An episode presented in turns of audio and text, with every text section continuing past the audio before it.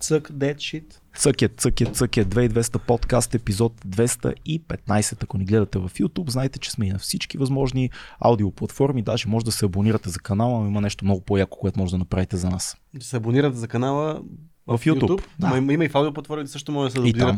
Но най-важно е да се абонират за нас през Patreon. Да. Защото това има огромно значение за нас и за нашето за, оцеляване. Е много тъпо казано, защото не оцеляваме благодарение на това, но пък се поддържаме, поддържаме това, което правим, нивото и, а, и частотата на нашите епизоди, така че може да кажа, че това ни е основният приход на нашата а, инициатива е Patreon и хората, които ни подкрепят там, а те получават готини неща, като това да а, са членове на една готина група, в която споделяме много неща и най-вече споделяме епизодите на живо и всеки може да задава а, въпроси към гостите, което е много ценно и за тях, според мен, и за нас, защото още по начин ни помагат с, с Абсолютно. въпроси, които може да зададем на нашите гости. Абсолютно е така, а днешният ни гост е много, много специален за нас. Това е радиожурналиста Йордан Георгиев или както го наричат приятелите Данчо. Данчо е дългогодишен радиожурналист с много голям опит и е така едно от най-сериозните и задълбочени имена, които провеждат разговори в радиото с хора от театър, кино и литература. Изключително интересна е неговата история, защото Данчо е незрящ от много ранна детска възраст и така изградил един път и един живот около изкуството, въпреки, а, въпреки този, този проблем. Изключително вдъхновяваща личност. Аз а, му гостувах наскоро в едно от неговите предавания Среднощен експрес, заедно с Ели Земяркова и останах просто изумен от а, дълбочината и усещането на Данчо към, към изкуството. Нямаме търпение да поговорим с него. Той води в Алма Матер, в БНР, а, има доста предавания, е имал през годините, така че абсолютно вълнуваща среща ще е за нас и доста, доста очаквана за мен лично. Точно така. А, пък сега да споменем малко за нашите приятели от а, Изполинския линк, Изполинк, Да. а, една компания, която много ви съветвам да, така, да проучите за какво представлява.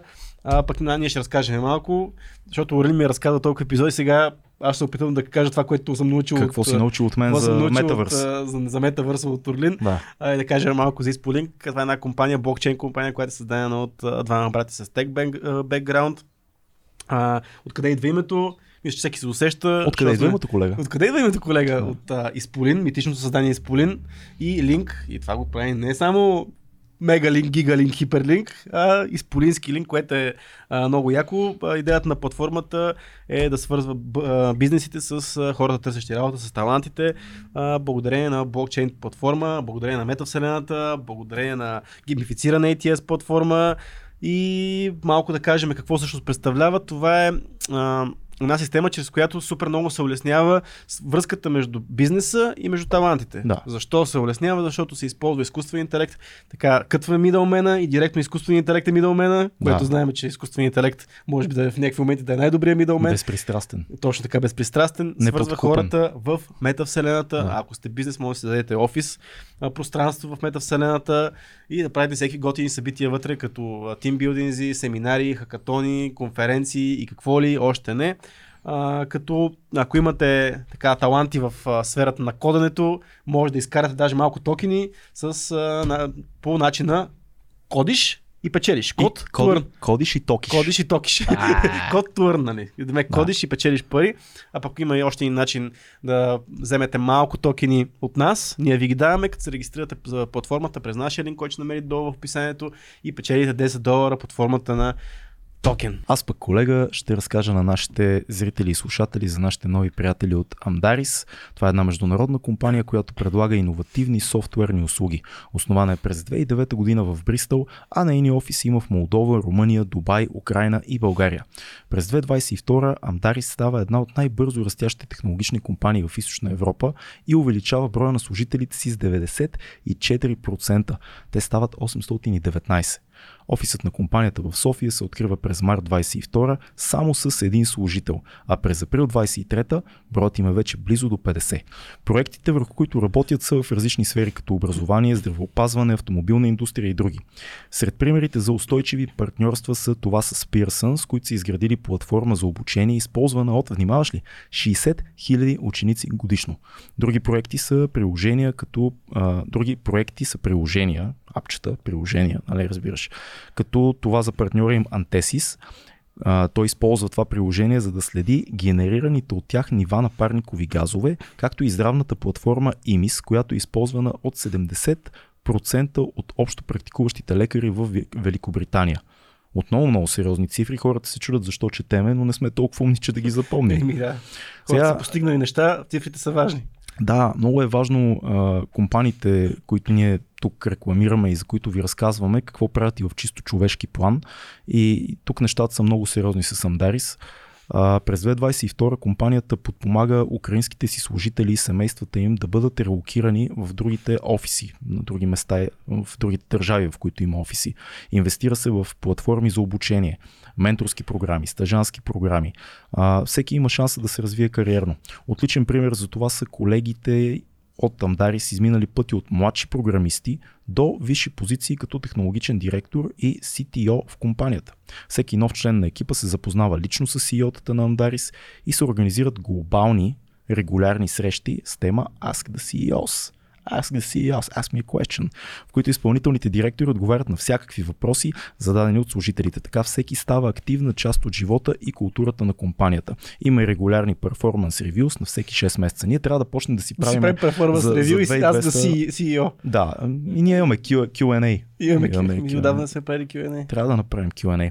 А, аз усещам, че ти ще ме попиташ как Амдари се грижат за околната Аз знам по принцип, защото вече съм запознат с дейността на, на, на Амдарис, обаче все пак за нашите хора кажи. Ми едно от много важните неща е, че през 2022 разчистват пострадал район в твоя любим парк Витуша така. и засаждат повече от 150 дървета. А, те подготвят района, пострадал от короят, за да може да се започне съденето. Тоест те са изнасяли паднали клони, дървета, дънери, тръни, плевели, изобщо извършили се една чутовна работа. Важно е да се споменат трите стълба на компанията, трите пъта, People, Planet и Profit. Когато под Planet се има предвид, че не просто се грижат за природата, а генерално за средата, в която живеем. Една от мисиите им е да развиват млади таланти, като ги подготвят да станат качествени кадри и да влязат уверени в IT индустрията. Предстоят вълнуващи партньорства, за които ще разкажат те първа. Има време, нашите приятели а, от Амдарис имат доста сериозно партньорство с нас.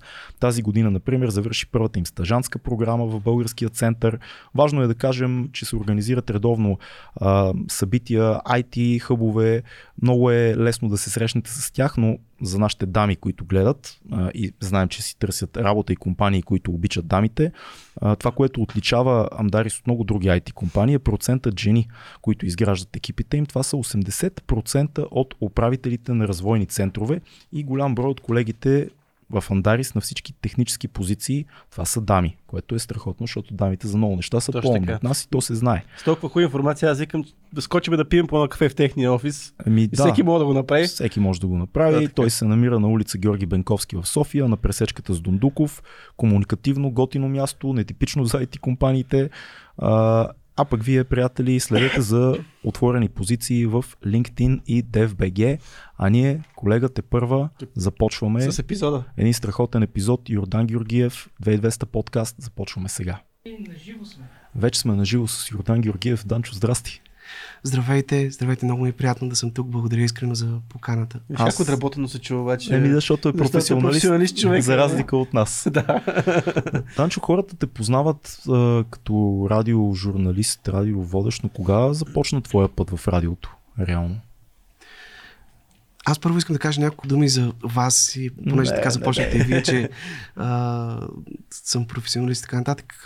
Искам да кажа първо, че тъй като съм слушал ваши подкасти и много ценя това, което правите. А, всъщност трябва да благодаря на една моя много близка приятелка, която е актриса в Народния театър, Жаклин Даскалова. Mm. Тя някъде преди година или две веднъж ми изпрати няколко линка към mm. няколко епизода от вашия подкаст и ми написа, чуй ги тези хора, сигурен, сигурен съм, че ще ти харесат. И наистина тогава за първи път слушах и съм изключително впечатлен и мога да кажа, че много професионални журналисти могат да завидят на това, което вие правите. Твърде ще да си. За мен е, не, наистина, а, много е вдъхновяващо и много мотивиращо в едно такова време, в което като че ли наблюдаваме една сериозна девалвация на истински добрата журналистика, да откриеш хора, които а, без да са професионалисти, въпреки че вие за мен сте такива а, звучите толкова подготвени винаги на толкова високо ниво, така че наистина... Виж колко хубаво успяваме да заблудим слушателя, че, че сме подготвени. Това е, това е страхотно. Обаче пък ти знаеш, ние не се, не се имаме за журналисти и много се вълнуваме и даже ни е много притеснено, когато истински журналисти като теб са ни на гости, защото вие знаете нещата а, по книга, по правило, ние опипваме почвата, движейки се, но а, все пак, дай да... Дай, да отговоря да, на въпроса Да поговорим ви. за да. твоя път, да. Ами, аз всъщност съм израснал в много по-голяма степен с радио, отколкото с телевизия, mm. още от съвсем малък.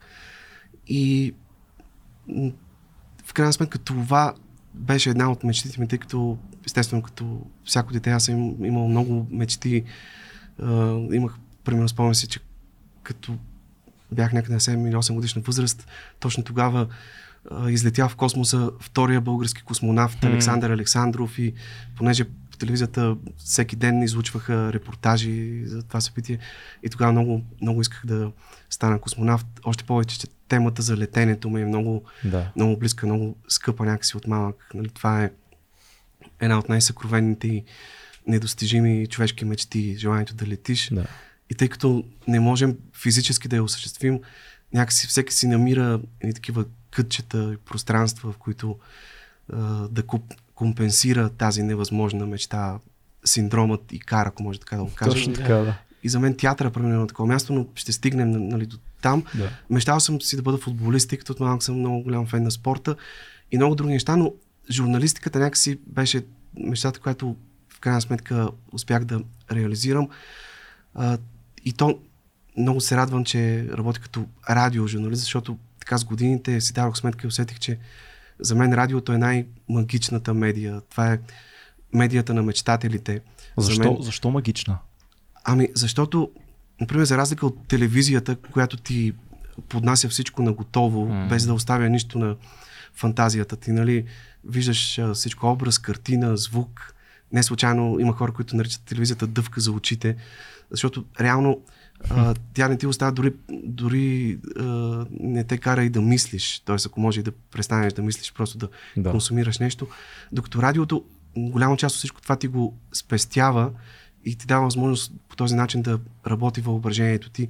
И ти, а, слушайки само един глас или една мелодия, имаш възможност да рисуваш цели картини в съзнанието си, да, да го населяваш с, с цели светове, които понякога са много по-красиви за населяване от реалността навън. Или от друга страна, пък от а, страната на водещия е невероятно как само с гласа си можеш да въздействаш на толкова, толкова много хора. Да, оставяш много място на, на въображението. Това Има като място. в зората на радиото, когато нали, радиозвестите дори хората не са ги знали как изглеждат и си дори трябва да си представят как изглеждат а, радиоводещите, което също е интересен. Да, ами аз, между другото, от както вече 15 години ще станат, откакто водя предаването за театър без маски. Mm. Никога в нито едно издание на предаването не съм споменавал в ефир, например, че съм незрящ. И тъй като сме радио, те слушателите не го и забелязват. И, а, hmm. Ми се е случвало, примерно, а, хора да научат, че съм незрящ от а, мои гостувания в други предавания, когато говорим на тази тема, но може би и до днес има слушатели, които не знаят. Това, тъй като това не е най-важното. Нали? То е... Разбира се, че не е, но, но интересният въпрос, който веднага хората си задават, ако да кажем не са чували за теб или само сте слушали и в момента те виждат и говорим по тази тема, голямото чудо, което вероятно много хора а, търсят отговора на това чудо е как човек, който е незрящ, говори толкова задълбочено и с разбиране за на пръв поглед визуални изкуства като театъра и киното. Това е нещо, което много хора смятат най-вероятно, че е магическо при тебе и, и, и не могат да си да осмислят този процес. Как се случва възприятието на едно визуално изкуство през останалите канали на сетивност, които ти имаш? Ами, първо да започна от там, че а, аз имах един страхотен преподавател, докато учих журналистика, професор Веселин Димитров, светла му памет, най-добрия специалист в България по история на радиото. И спомням, че в началото, когато, тъй като много се притеснявах първите години, тъй като аз още като студент по журналистика започнах работа в Алма а, в началото имах много сериозно притеснение, което той го виждаше в мен и аз му споделях, нали, че така, това, че съм незрящ, не знам доколко бих могъл да се справя с това, което М. ми предстои. И тогава той ми каза нещо, което съм запомнил до сега. Не се представяй, защото пред радиото всички сме незрящи. М. Защото Много е силно наистина, в смисъл ти никой не те вижда и а, ти имаш гласа си, което е а, страхотно оръжие и не би трябвало да ти попречи това. А иначе аз а, така, когато започвах да се занимавам с журналистика, по принцип нали, има обикновено два варианта. А, аз за специално предаването за театър, което започнахме през 2008 година, а, с една моя колежка, която тогава беше все още, все още студент по журналистика, аз бях току-що завършил. И ние започвахме буквално от нулата, Да. без да познаваме никого в театралните среди, без да сме някакви специалисти в областта на театъра. Аз до тогава м- бях гледал театър единствено като зрител, но много бързо всъщност си давах сметка, че когато си от другата страна на барикадата, така да се М. каже, вече като театрален журналист, нещата са много по-различни. И а, казвам два варианта, защото на мен ми се искаше много в началото да започна а, заедно с някой така по-опитен от мен колега, журналист, с когото да работим заедно, от когото да мога да се уча, така да овладея този специфичен занаят, защото той е журналистика, но журналистката в областта на културата е така доста специфична в сравнение с останалите Много е различно. области. Занимаваш Да. се с по-вечни въпроси, а не с въпросите на деня по някакъв Да. начин. Да, но такъв човек, за съжаление, нямаше и на мен ми се наложи да, да се уча в движение, Да. което освен минусите се оказва, се оказа, че има и свои плюсове, Хм. защото ти така изработваш свой собствен стил на работа, проверяваш го непрекъснато, а, така на практически в ефир, учиш се от грешките си. И това, което ти ме попита преди малко, още от самото начало аз си казах, че не искам никой никога да ме съжалява за това, че съм незрящ и че липсата на зрение не трябва и не може да ми служи като оправдание, че Да. не съм се справил с едно или друго нещо. Много ясно си давах сметка, че за да бъда конкурентоспособен на виждащите журналисти, ще ми се налага да полагам, може би, два или три пъти повече усилия в сравнение с тях. Но така или иначе, аз сам си съм си избрал професията, така че Интересното да се за мен е следното. Аз по всичко, което съм слушал от теб в твоите предавания, смятам, че ти правиш едни от най-задълбочените анализи на, на постановки на филми и на книги, които съм, които съм чувал и разговорите, които имаш с изключителни творци, легенди, някои от тях са изключително дълбоки разговори на много нива и много професионални и много сериозни. Това, което е интересно, може би, за хората е, когато да кажем ти отидеш на един филм или на една постановка, ти слушаш това, което се случва. Минава през теб гласа на актьора, ако е филм, минават а, звуковите ефекти. Имаш ли, да кажем, някой близък с теб, който ти описва на какви локации се случват сцени или какъв тип сценография се случва? Това е, това е единия ми въпрос. И другия ми въпрос е дали, защото доколкото знам, ти губиш зрението си доста малък. Доста, да, доста рано. 4-5 годишна възраст. Да. Имаш ли, имаш ли спомени от, от картини, които да реферират това, което има като, като описание, да кажем, някой ти казва, окей, те са на, на плаш или те са на покрив на блок, като в изкуство да падаш, да кажем. Имаш ли референции, които са актуални или за теб описанието е нещо съвсем въображаемо, води в съвсем друга посока? Доста въпроси станаха, но ти можеш да, Да. го, можеш да го... Ами, пазя много смътни спомени от а, М. времето, когато съм виждал, тъй като съм бил на така доста крехка детска възраст, а и моето зрение аз го губя постепенно, т.е. в резултат на постепенно развиващо се заболяване, при което най-напред ослепява едното ми око, след това и другото и това е все пак някакъв процес от няколко години. А, имам спомени, например, за цветовете, което, тъй като познавам хора, които са родени а, слепи и те, Да. те нямат никакви спомени, аз имам спомени особено така за по-ярките цветове, червено, жълто, но тези спомени също така са постепенно са избледнели Да. през годините, но все пак е нещо, което а, ми помага да си представя, когато а, някой ми описва какво се случва. М. Иначе да, винаги или почти винаги, когато ходя на театър или кино, а, с мен има мой приятел, който а, ми, като придружител ми обяснява чисто визуално какво се случва. а, те са различни хора. Слава Богу, много се радвам, че с годините така успях да се сближи с хора от а, артистичните среди, а, актьори, а, режисьори, изобщо хора свързани с театъра или киното, които Всъщност най-добре могат да ти поздрав да направим за нашата приятелка Елена Земеркова, актрисата, Елена е много, която ни срещна да. нас с теб и да й благодарим за тази среща, защото така тя, тя е причината ние физически да се видим с теб и да направим и първия ни разговор и сега ти да бъдеш тук в подкаста, така че Ели, благодарим ти много. Да, благодарим много на Елена. Тя е прекрасна. Гледайте филма Изкуството да падаш на Орлин, в който тя и всички постановки, роли. в, която, в и постановките, играе. които да. участва. Възпитаничка на Ивайло Христов. Да. Да. Наистина страхотна. Но а, това, което... Значи, да, аз гледам... Айде, ще започна от театъра, защото те са все пак различни Да. неща, театър и киното. А, гледам театър с помощта на а, хора, които ми обясняват чисто визуално нещата, но, но според мен а,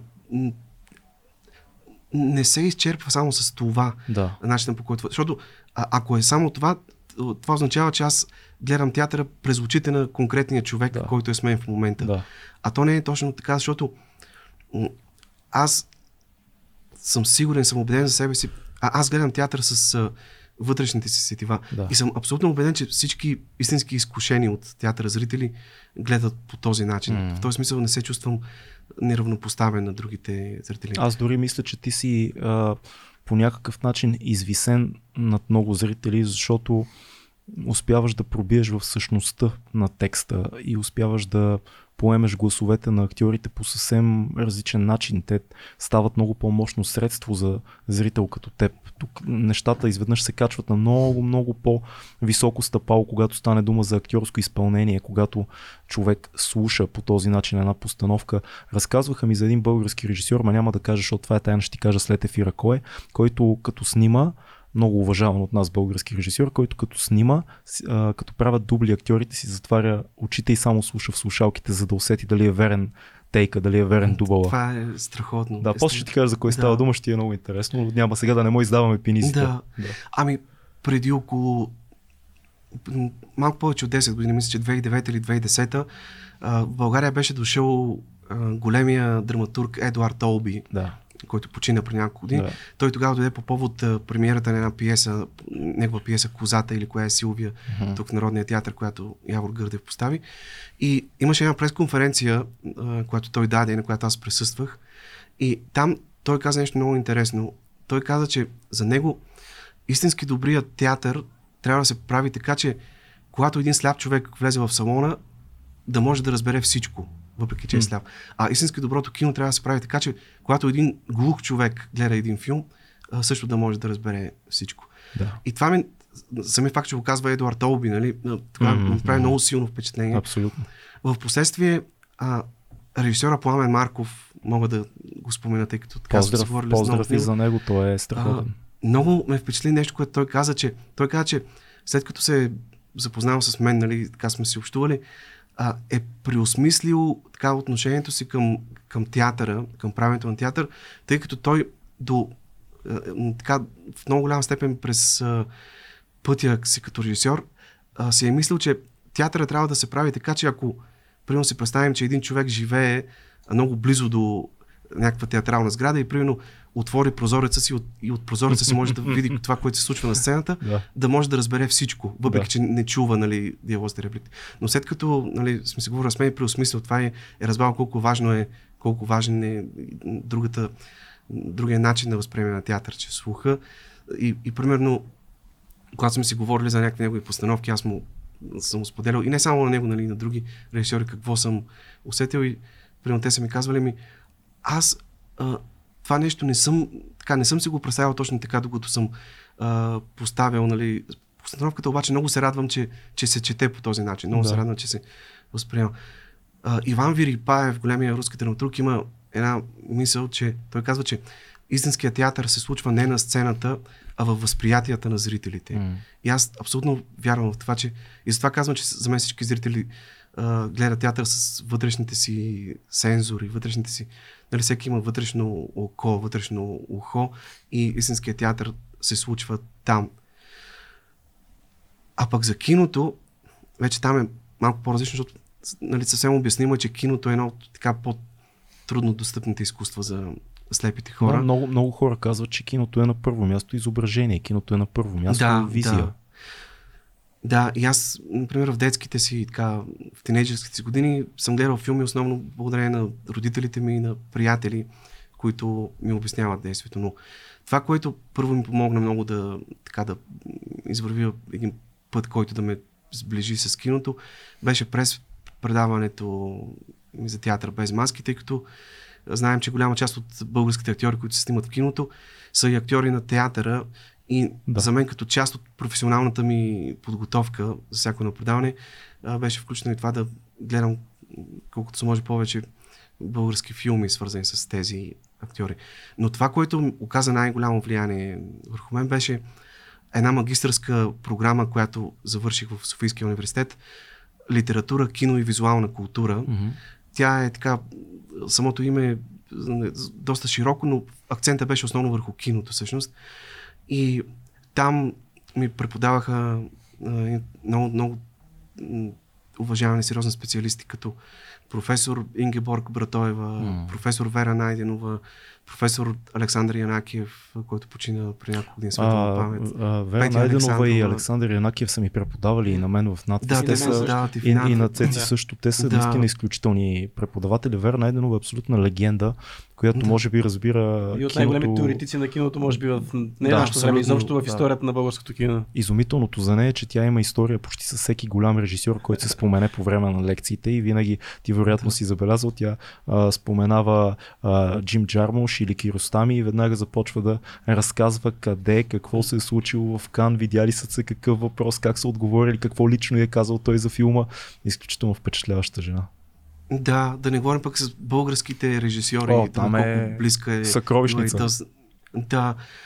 И това беше невероятно ценно, а, много, много така, а, ценен път, който заврях през тази магистратура, защото а, невероятно много обогати общата ми култура, свързана с киното. М. Ние там учихме такива предмети като история на а, киното българско, европейско, световно.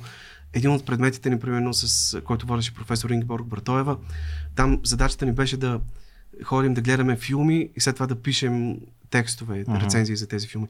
И, например, първият филм, който, за който трябваше да пишем, беше източни пиеси на Камен Калев. Вау. И спомням, че тогава бях написал един текст, нали, на обсъждането там, когато се събрахме.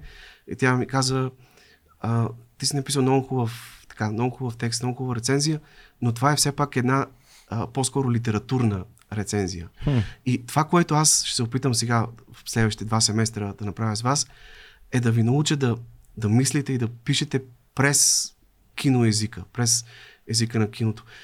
И наистина това се случи.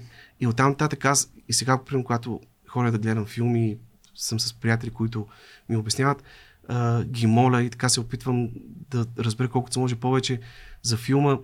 А, така, през всеки един от компонентите, изграждащи киноезика, Мгм. голяма част от които са свързани с визията.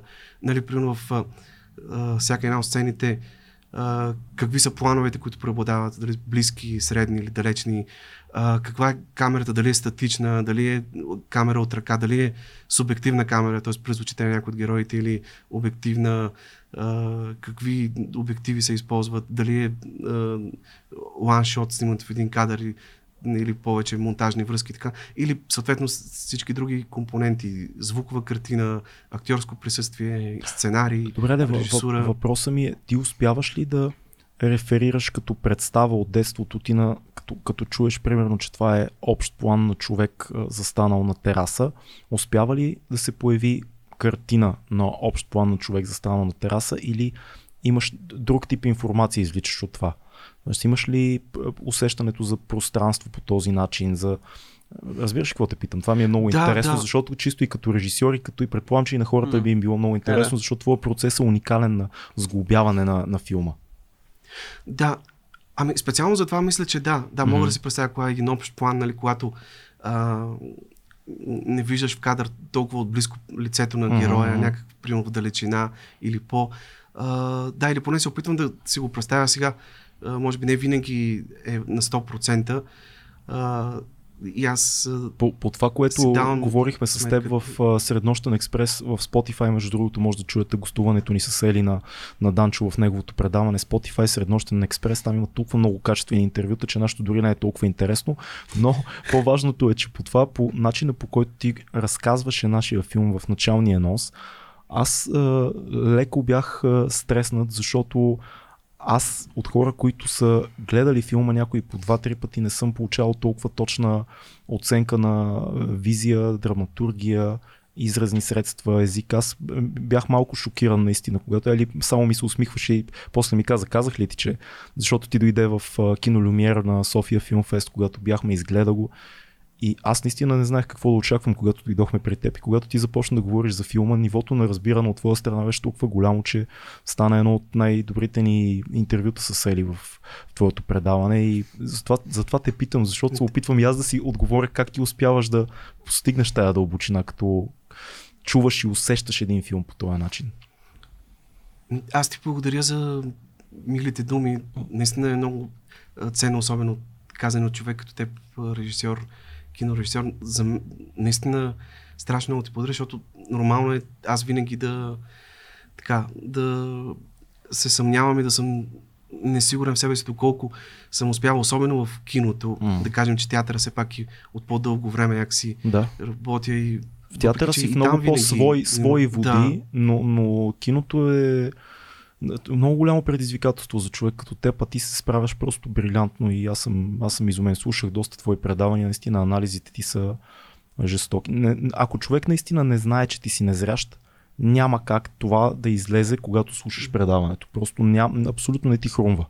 И когато човек после научи това нещо, е изключително впечатлен. А, Поздравления, между другото, на Яна Титова за страхотния документален филм, който сте направили, защото според мен той изиграва много голяма роля да разкрие на света а, това, което ти правиш и магията и твоите, твоите отношения с изкуството на, на всички нива, кинотеатър, литература. Така че поздрав, Яна е жестока.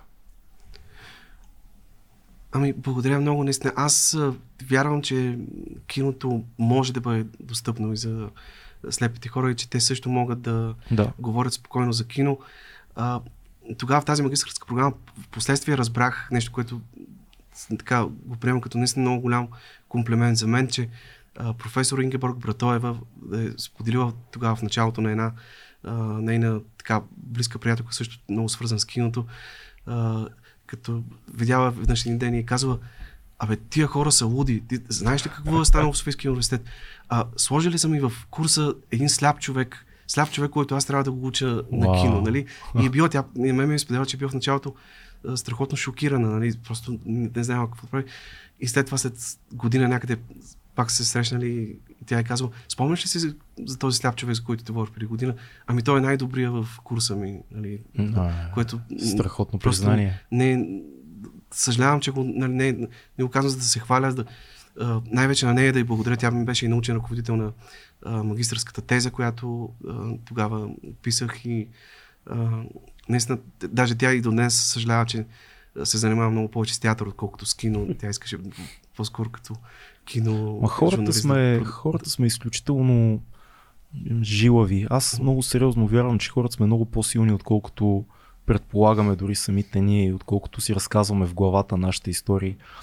Дай да се върнем малко по-назад. Вероятно ще е интересно за всички, които ни слушат и ни гледат в момента. Реално ти каза на 4-5 години започваш да губиш зрението си. Тогава го губя напълно, иначе някъде от година и, годинка и половина, две съм бил, когато как, съм започнал как, да как се отразява това на едно дете? Как, какъв беше твоя път? Предполагам, че за мен е не, не, непредставимо е през какво преминава едно дете в този процес и как продължаваш да.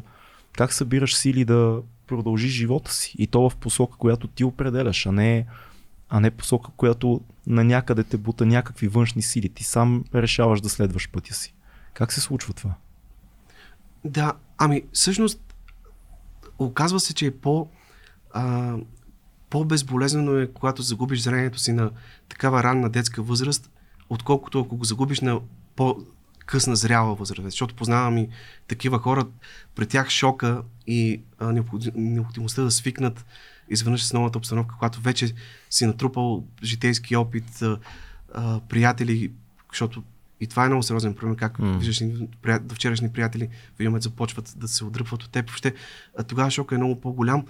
А, и в случая при мен, аз си мисля, че примерно моите родители са го изстрадали много по а, много по-сериозно това, което аз, през което аз съм преминал, тъй като аз а, съм бил много малък, пазя много откъслични спомени от тези. Един спомням си, че а, тогава на няколко пъти сме ходили на а, едни неуспешни в крайна сметка операции Мгм. в Лайпциг, а, тогава бившата ГДР, защото там тогава имаше един специалист, много известен очна хирургия, но просто това заболяване беше нелечимо тогава и други а, мои така, хора на моята възраст, деца тогава също са били там, просто не се а, лекуваше. И аз пазя много откъсни спомени, освен това, умишлено не съм се задълбочавал и така не съм и разпитвал много подробно родителите ми за така причините на ослепяването ми. По-скоро съм го приел по някакъв начин и а, оттам нататък ми е изглеждало безсмислено да се връщам назад, а по-добре да, нали, да, да гледам напред. Тоест ти, Но си, ти си- стоик в това отношение. Абсолютен стоик. Ми не, ти, го ти, ти си дете, в смисъл, то Да. като дете. А, давам сметка, че наистина м- майка ми, така и баща ми, той почина преди няколко години, а, те, те буквално са изстрадали всичко това, през М. което съм преминал, защото и техният живот а, буквално се е променил на 180 градуса с това, което се е случило и дори майка ми примерно е стигала до там, че а, да ме пита справедливо ли е това, което се случва, защо едно такова едно невинно дете, нали, е наказано по този начин. Е, това е големия, големия въпрос Да. на Достоевски, нали, на. Да, на Иван. но аз го, го приемам всичко това като изпитание и, вярвам, че, че това е някакво изпитание, през което преминаваш и то е полезно изпитание, защото а, то ти помага да, да смириш духа си, а, което ти позволява да постигнеш някаква хармония със себе си, защото битката с себе си, това е най-трудната битка. Нали? А само като спечелиш тази битка, можеш да спасиш душата си реално. А, а, аз ще се хвана за нещо, което каза в началото и каза, аз като всички деца мечтаях и мечтаях, каза за спорт, след това радиото и така нататък. Как едно дете с- в твоето положение продължава да мечтае? Колко, от какво зависи това един човек да продължава да мечтае в такъв момент? Ти каза, нали, че си го приел това цялото нещо, но да мечтаеш не е толкова лесно. А, предполагам, защото знаеш, че си по-различен от другите и Че имаш имаш ограничения. някакво ограничение. Да. Ами аз много често така живея в един мой си свят, тъй като реалността на моменти изобщо не ми харесва и, и много често така намирам убежище точно в, в света на мечтите си и, или примерно театъра, да речем, едно такова пространство. А, така че се определям като непоправим мечтател в това отношение и, и продължавам да така, но, но наистина това е много трудно и ти, ти всъщност повдигаш много важен въпрос, който аз може би тук за първи път така ще го кажа публично, защото по принцип съм човек, който не е свикнал да, да мрънка и да се оплаква и така нататък. А, но а, много, много важна е тази тема за, за различните от нас и, и как, как ние се отнасяме към различните от нас и доколко им даваме право те да мечтаят и въобще в този свят, в който живеем. Например, аз така, този въпрос има ли нещо, което, което ме прави белязан, има ли нещо, което ме превръща в различно от останалите? За първи път започнах да се го задавам още като малък, когато благодарение на брат ми, който все пак той, нали, той с нормално зрение вижда, и благодарение на него имах възможност да слизам пред блока и да, да си играя с а, децата в махлата, в което М. Той е по-голям? Аз, аз съм от Варна. Той е по-малък, А, с по-малък. от мен. А, но децата, които нали, също са така с нормално зрение, ме приемаха и играех с тях, но още тогава имаше игри, в които разбирах, че не мога да, да се включа.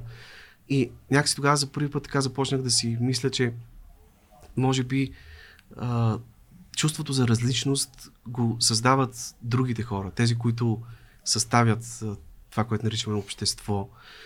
М. И последствие, когато пораснах, чух една опера на Чайковски, която се разказва как принцеса Йоланта се е родила сляпа, но баща и князът забранил на всички в двореца да й казват, че е сляпа. Mm. И всъщност тя се е растяла като едно нормално, красиво, здраво момиче, със съзнанието, че е като всички останали. Mm. И едва когато дошъл принцът и я помолил да му подаде червената роза, а тя му подава бялата, тогава всъщност тя разбрала, че е различна. Така че чувството за различност го определят другите хора. Те, те казват кой е като тях и, и кой е различен.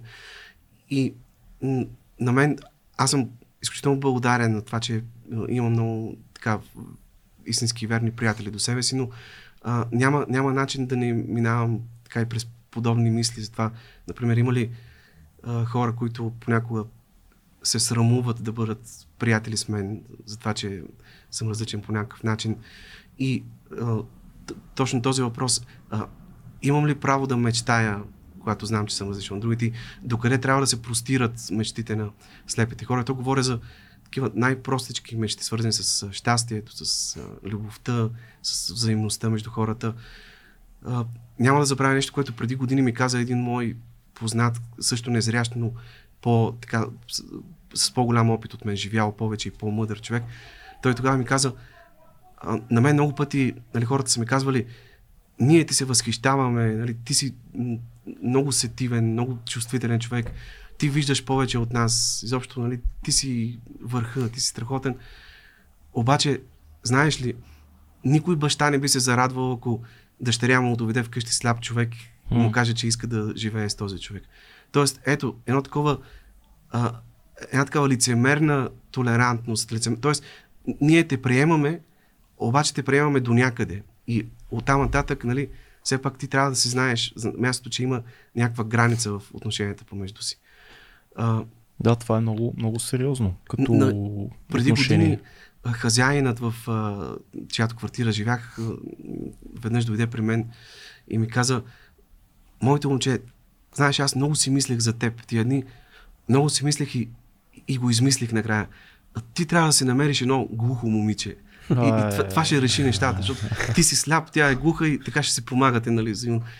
И аз така едва се сдържах, сдържах да не му кажа, че е направил гениално откритие, само трябва да го публикува в някой вестник. Ти си го приел много готино. И решил проблемите на, на слепите.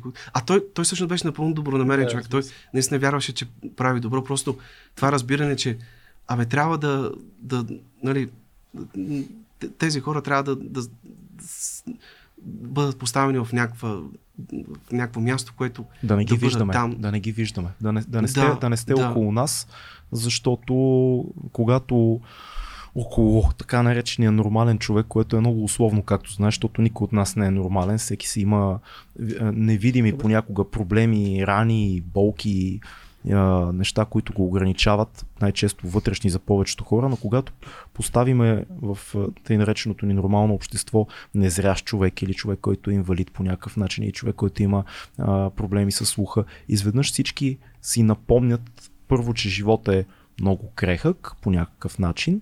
Напомнят си, че има едни хора, които имат нужда от нас, страхуват се, че не могат да проявят отговорност към това и решават, че вие по някакъв начин сте жертва и че някой трябва да се погрижи за вас. И на никого не му хрумва, което мен ме вбесява много често, че вие се грижите за себе си. Да, имате нужда от помощ, от условия, имате нужда от структура, да можете да се придвижвате, да можете да се самостоятелни, но истината е, че на хората е много трудно да приемат, че някой като теб е не по-малко самостоятелен от нас. Че той се грижи за себе, живее своя живот, гони своите мечти, приел е това, което има като съдба, фортуната е решила някакви неща, свързани с твоя живот, ти си ги приел, бориш се и вървиш по своя път. И това плаши много хора. Те не знаят какво да правят. Това не знам дали си даваш сметка за, за повечето хора и сме го говорили с приятели. В момента си говорим откровенно. Хората казват, добре, аз как да реагирам около незрящ човек или около е, инвалид? Какво да, какво да направя? Казвам, не трябва да правиш нищо, просто се дръж нормално. Просто това е човек, който живее живота си вероятно може да има нужда от твоята помощ да пресече улицата, да кажем, но може и да няма. Да. може и да няма. И то дори, аз дори тук не говоря само и за така, хората с увреждания, да. а това усещане за различност, то е много по, в много по-глобален мащаб. Абсолютно. Аз бях много изненадан, когато а, Боян Папазов писател и драматург, М. така с когото сме много близки. Той веднъж ми сподели, че на времето, понеже са работили заедно с Крикора Зарян по една а, пиеса която, на Боян Пазов, която а, Крикора Зарян е поставил в театъра на армията. И тогава те са си говорили, а, Крикора Зарян му е казал, ти знаеш ли колко е трудно в тази държава да си представител на, на друго етническо мълцинство? М, В случая, нали, той е арменец. да. Което изключително очуди, че първо това оказва един а, много голям режисьор, много успял човек. Супер въобще, успял. Като име. Като... Второ, той е представител на арменците, които са може би най- най-добре приетото младсинство в България от Да, на сравнение вярно е. всички останали. Вярно. Само И- тук ще някой вид потвърляме за армейците. Само някой да, виц Само някой вид, да. да. Ама те също обичат да е, разказват да. за себе си. Така е. Така е. И, и щом, щом той го казва, колко трудно му е на него, представям си пък на обикновените хора, на- нали, които, които не са е, толкова публично познати и така, и, е, нямат това уважение към себе си, колко е Мгм. трудно на тях самите. Добре, да, а има ли нещо ми хрумва, ще питам, защото това е 2200 подкаст и ние, знаеш, каквото ни хрумне си го изстрелваме веднага. Има ли някаква връзка между познанието и страданието? Знаеш, нали, който трупа знание, трупа печал, няма нужда да цитираме нали, класическите произведения, но има ли връзка между това, че защото ти си човек, който има познание и трупа познание и през литература, и през театър, и през изкуство генерално, и очевидно имаш познание и за себе си, и си се вглеждал в себе си с вътрешните си очи, много повече отколкото други хора го правят и най-вероятно много по-често. Но има ли някакво уравнение между познанието и страданието? Повечето хора, с които сме говорили, казват, че колкото повече човек познава и себе си и света, всъщност страданието се увеличава. Но говорейки с теб отново, на мен ми се струва, че при, Точно при теб става обратното. Да, и Да, точно това исках. Това е интересното. Ами, аз мисля, че страданието води към някаква мъдрост а, човек. Тоест, минавайки през страданието, а, нали, то така малко общо говорим, но а, според мен наистина е така, ти, ти трупаш а, така през страданието трупаш един опит, който те води до мъдрост и то а, много ценна мъдрост, защото тя е а, не толкова, т.е. това е една интелигентност, която а, аз се наричам сърдечна интелигентност. Интелигентност, която, т.е. стигаш до истини, които минават а, не само през ума ти, но и през сърцето ти. Това са за мен най- най-важните истини. И за мен дори още по-важното е, че а, страданието те води не само към познание, но и към това да умееш да обичаш истински. Нали? М. Това, което каза Достоевски а, и което се оказа, че наистина е много вярно, според мен, поне от моя опит, че само през страданието, тук просто на земята животът ни е устроен така, че а, само минавайки през истинското страдание, можем да се научим да обичаме истински. Защо е Да това обичаме. според теб? Защо, защо е тая връзка между страданието и любовта? Можеш ли малко повече да поговориш за това?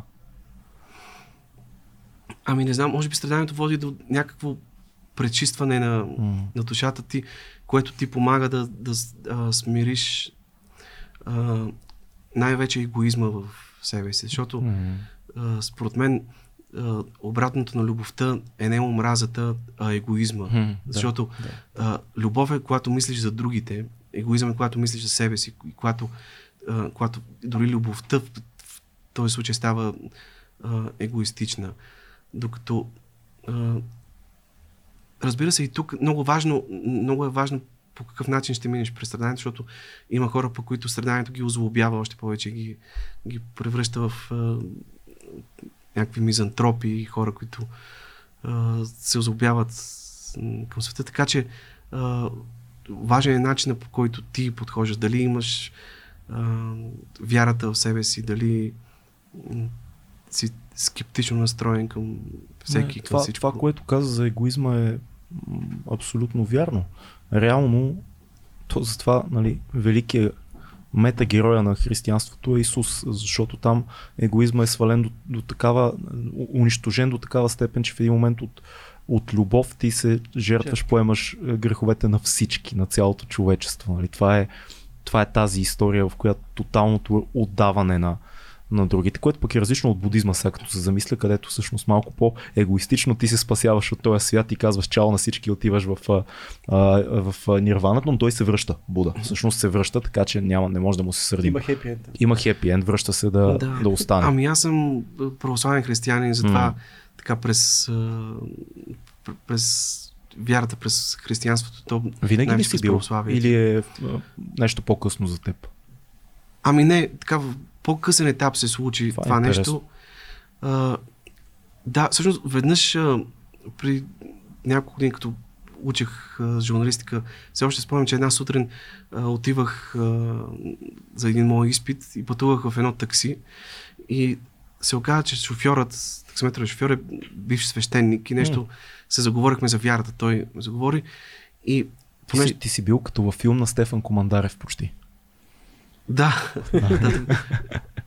Аз всъщност да, от филма посоки и после от разговор с Стефан Комадаров разбрах, че има и днес шофьори, които са които работят като свещеници. Да.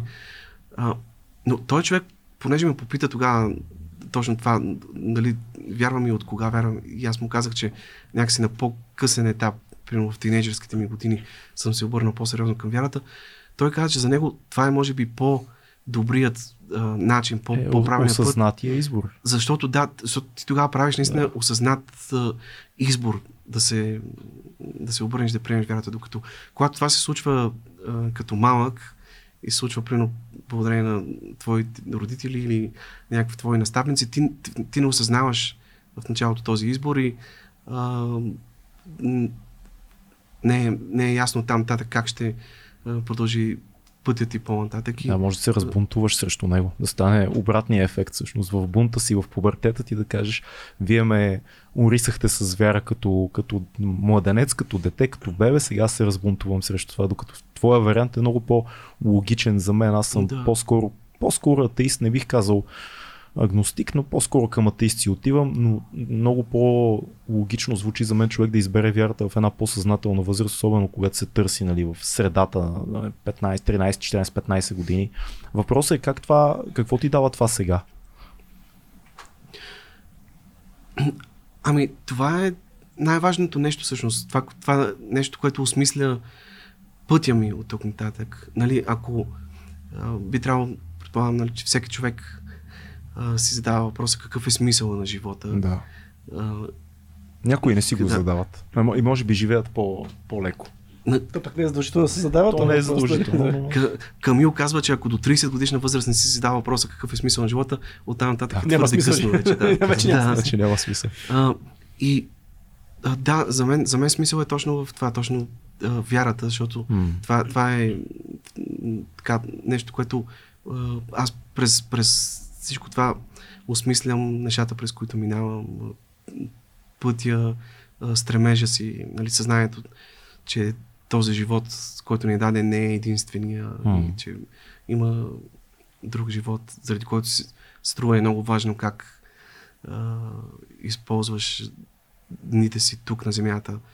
Нали, Достоевски в Братя Карамазови, ами има един герой, отец Зосима, който mm-hmm. а, в един момент, разсъждавайки върху това какво е адът, той казва, че адът е страданието, че вече не можеш да обичаш. Mm. Тоест, защото а, когато си живял тук на земята, в тези дни, които са ти дадени, ти не си оценил това нещо, не си могъл да, да, да се научиш да обичаш. Защото за мен способността да обичаш също е талант.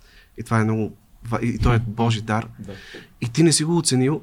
И след смъртта отиваш в ада, а неговата идея е, че между ада и рая има някаква такава видимост. Тоест, тези, които са в ада, а, виждат унези, които са в рая, които живеят в обичта, виждат а, тяхното щастие, тяхната това, И това радост. причинява страданието. И, и тогава те започват да, да възжадуват, нали, да. да обичат. Обаче вече не могат, защото е твърде късно. Защото вече, защото тогава, когато са могли, не са го И точно това страдание, че не можеш да обичаш, той го определя като, да, че това е ада. Достоевски е толкова голям да знаеш, че има такова нещо като любов, но да не можеш да го изпиташ, да виждаш, да. че има едни хора, които обичат, но ти само да...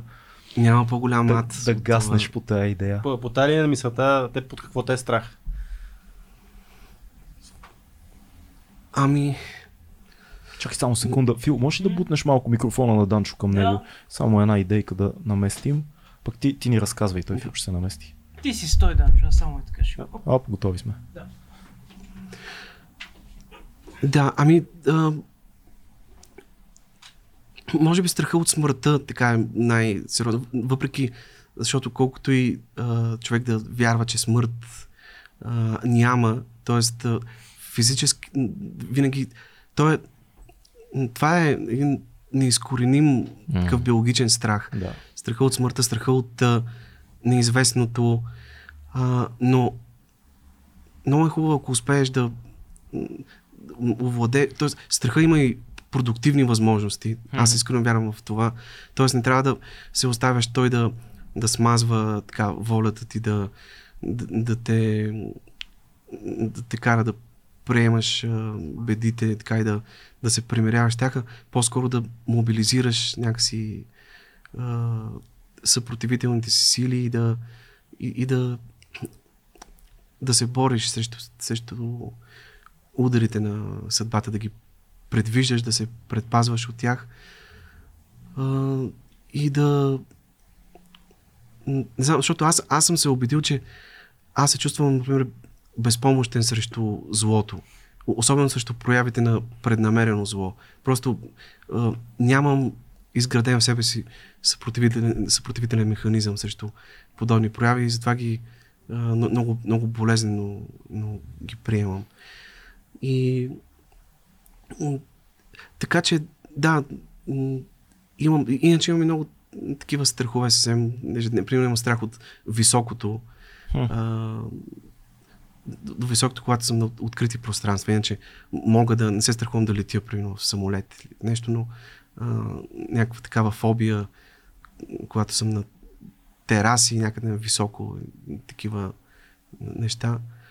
Но това е едно от нещата, които така си поставям за цел да човек нали, да, да успее да опитоми а, някакси страховете си. Има да... ли, има ли за тебе такова понятие като зло? Това е въпрос, който много говорим в подкаста по тази тема за така, крайните понятия добро и зло като категории.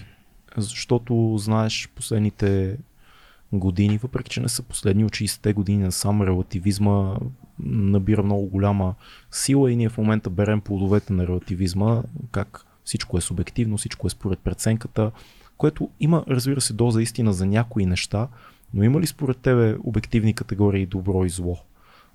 Дори било то метафизични. Ами да, аз вярвам, че ние сме изтъкани от тези две противоположни начала, Мгм. доброто и злото. Като потенциал. Както има Бог, Да. така има и дявол, а, сатаната. И а, те са някакси а, едното не може без другото. А, пак, нали, Достоевски, ако цитираме, а, Бог и дявола водят а, така жестоката си битка, а полето на тази битка е човешкото сърце. Да. Нали, и те са. Това е наистина една а, вечна битка, която се опитваме да спечелим. Всеки от нас носи в себе си свои демони, свои а, бесове вътрешни, с които се бори. Затова и а, тази битка е най- най-трудна всъщност и а, има зло благодарение на това, защото ти, познавайки злото, по този начин още по, по-истински можеш да оцениш а, доброто в живота ти, проявите на добро и, и така нататък. Да, има една много хубава теория, че човек се мотивира много повече не стремейки се към нещо, а бягайки от обратното. Не знам дали си чувал за това. Ако ти знаеш, ако ти познаваш своето най-лошо възможно състояние, за теб е много по-добра мотивация. Не какво би било твоето най-добро, а да не се връщаш или да не се застояваш в своето най-лошо. По същия начин е вероятно и с доброто и злото. Знайки, че има такова нещо и познавайки, да кажем, човешката история и многото примери в историята, показващи ни съществуването на злото, е много по-добра мотивация да бъдем добри хора, отколкото евентуалната хипотетична идея колко добър може да е света. Защото реално няма граница колко добър може да бъде. Много е трудно да се прицелим в това. По-скоро целта трябва да бъде да не се връщаме назад към това, което знаем абсолютно ясно, че е зло. Да, и стремежът ни трябва да бъде към, към доброто. Това М. според мен е нещо, което поне мен ме движи напред. Аз, аз, аз, аз съм християнин, убеден християнин, но а, лош християнин. Вярвам, Защо- че... Защо не- лош?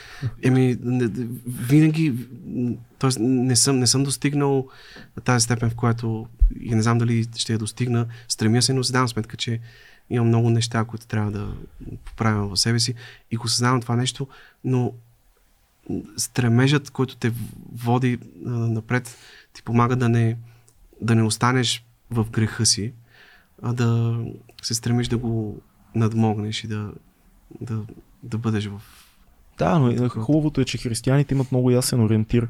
Имат те много ясен ориентир в образа на, на Христос. Защото той е метагерой, в който всички ценности, които реално християнство а, се съсредоточава са в един човек. И ти можеш да, да видиш в, в един образ, точно както в един добър литературен или драматургичен персонаж, всички важни неща събрани в един човек. Ти кажеш, окей, прицелвам се в това което е много голяма сила на тази история и на, на вярата. Да, и Христос живее в, във всеки един от нас, всъщност. Тоест, всеки би могъл, ако пожелая да го следва, и да, тоест да избере да следва него, а не. Е, това е въпроса. Има ли, има ли, значи, ето сега много обичам да говоря с наши приятели християни по тази тема и с Цеци много сме говорили за това. Има ли а, как човек да има смислен и морален живот без да вярва в Бог? Тук знаеш, че нашия приятел Достоевски е писал много по тази тема, ама аз те питам тебе.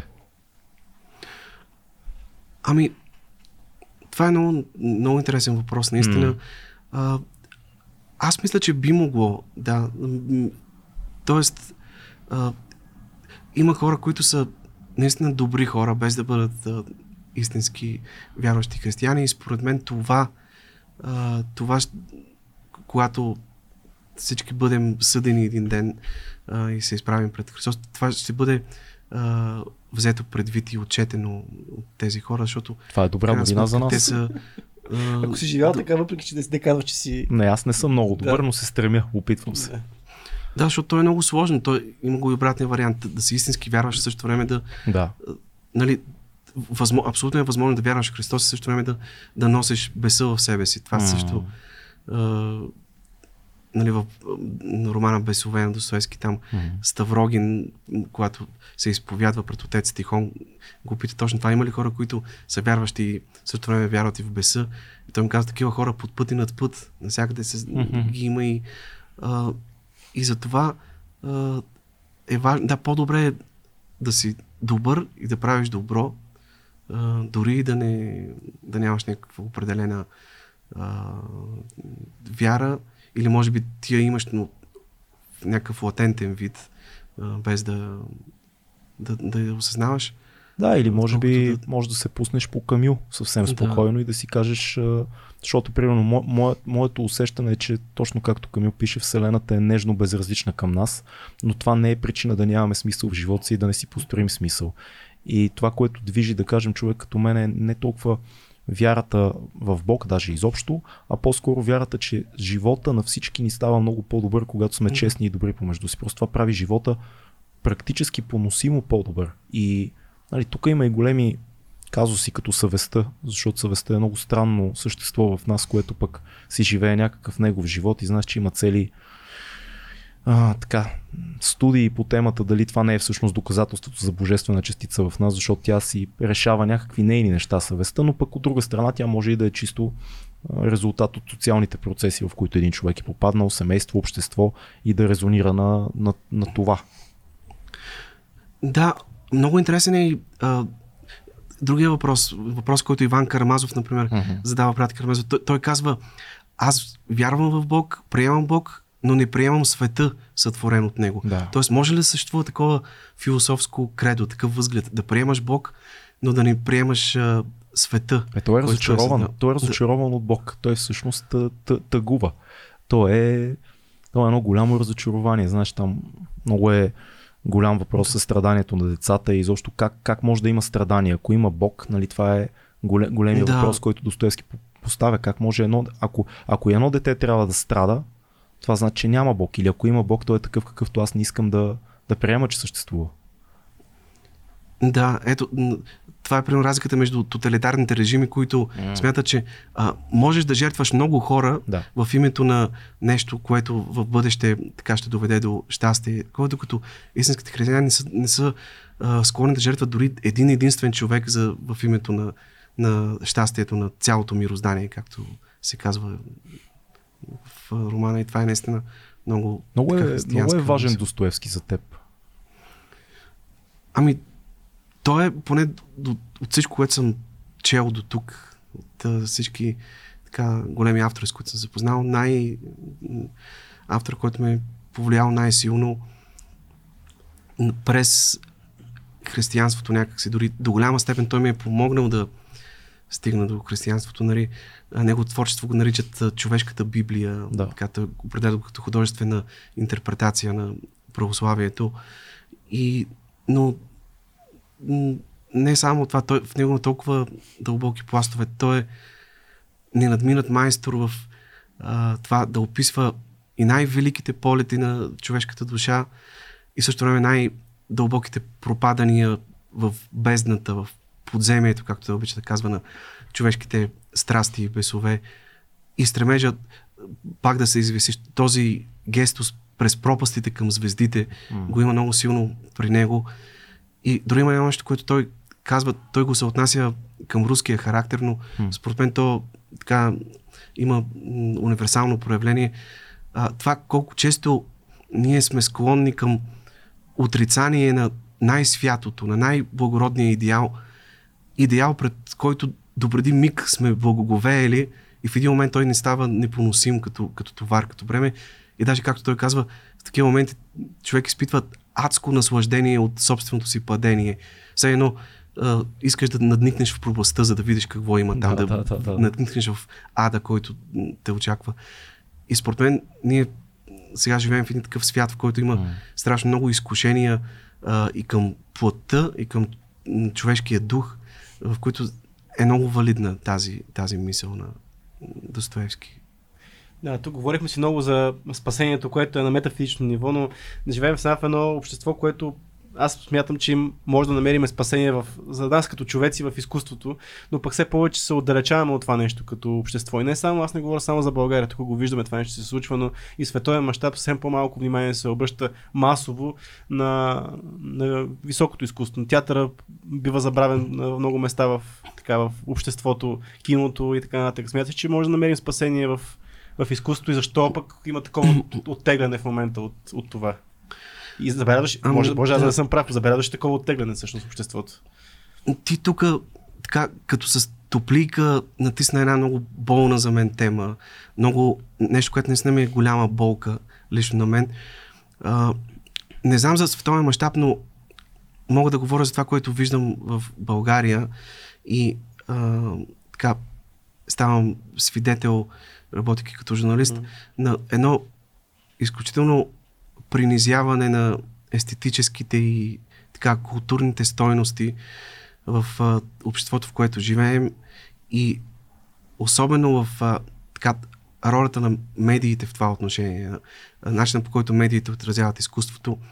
Аз затова още веднъж казвам колко съм впечатлен от това, което вие правите, без да сте а, формална медия, нали, в формалния смисъл на думата.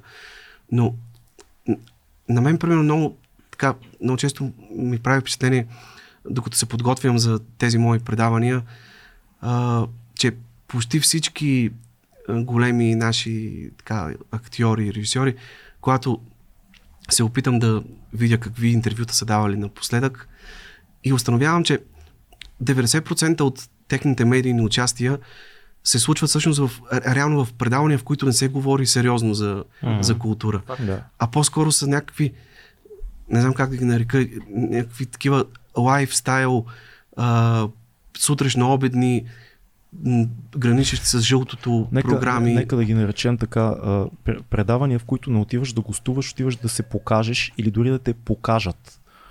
да те сложат в, кате, в Ами, като, да. като една пеперуда да те закачат, че той е бил там. Еди, кой си голям творец, артист, режисьор и така е бил при нас, но, но ти не отиваш, ти отиваш да бъдеш бодна цена топлийка, като пеперуда в колекция малко. Да, и от най-голям интерес за водещите там са примерно факти свързани с личният ти живот Да. а, или някакво съвсем повърхностно засягане на това, което правиш, без да а, се направи опит да вникнеш в същността на това, с което хора, тези хора се занимават истински, с това, на което са истински отдадени. И имам чувството, че а, основната, основната задача на тези предавания е просто да, да строи позитивизъм, да, да а, виждаш ня- някаква еуфорична да, реч. толкова там. ти благодаря за това определение. То, то е супер. Тези, тези, дето строи позитивизъм от тях. Просто е ужасяващо. Да. Ужасяващ позитивизъм. И, и не дай си Боже някой от гостите да реши да каже нещо по-смислено, О. така, по същество, нещо по-задълбочено. Те ще, моментално ще, ще смени канала зрителя, ще се оплаши. Те, не искат да, да чуят нищо. и, и те веднага те прекъсват. Нали? Да. И там нали, най-важните въпроси са ето ти като режисьор, нали, колко вдъхновяващ ти беше процеса, Да. нали, или как се работи с този актьор или този... Кажи ни за Еди кой си. Кажи ни за Еди кой си. Да. Да. И за мен това изключително много принизява а, така смисления културен дебат, който mm. много ми се иска да... да едно такова...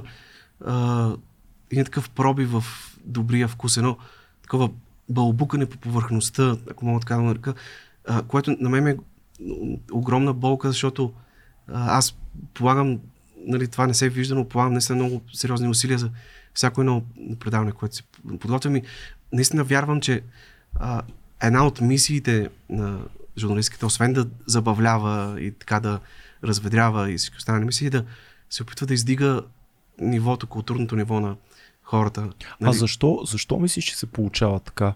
Заради хората, които са в, а, как да кажа, управата на дадени медии, заради самите журналисти или заради това, че просто и шефове на медии, редактори и журналисти са с толкова свалени очаквания от, от публиката или пък наистина публиката е а, така, вече прекалено неподготвена за по-сериозния разговор, прекалено бързо и доскочава, отекчава се, плаши, а не е интересен.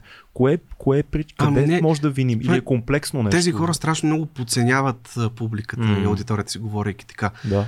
А, има едни, в, в журналистиката едни неща, които а, са прияти като, едва ли не като аксиоми, М. като азбучни истини, с които аз се боря и а, абсолютно м, така не съм съгласен и а, в моите предавания не ги следвам.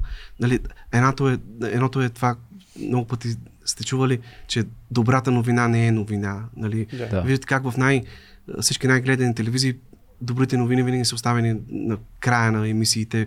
Започва с някакви новини за войни, убийства и така нататък.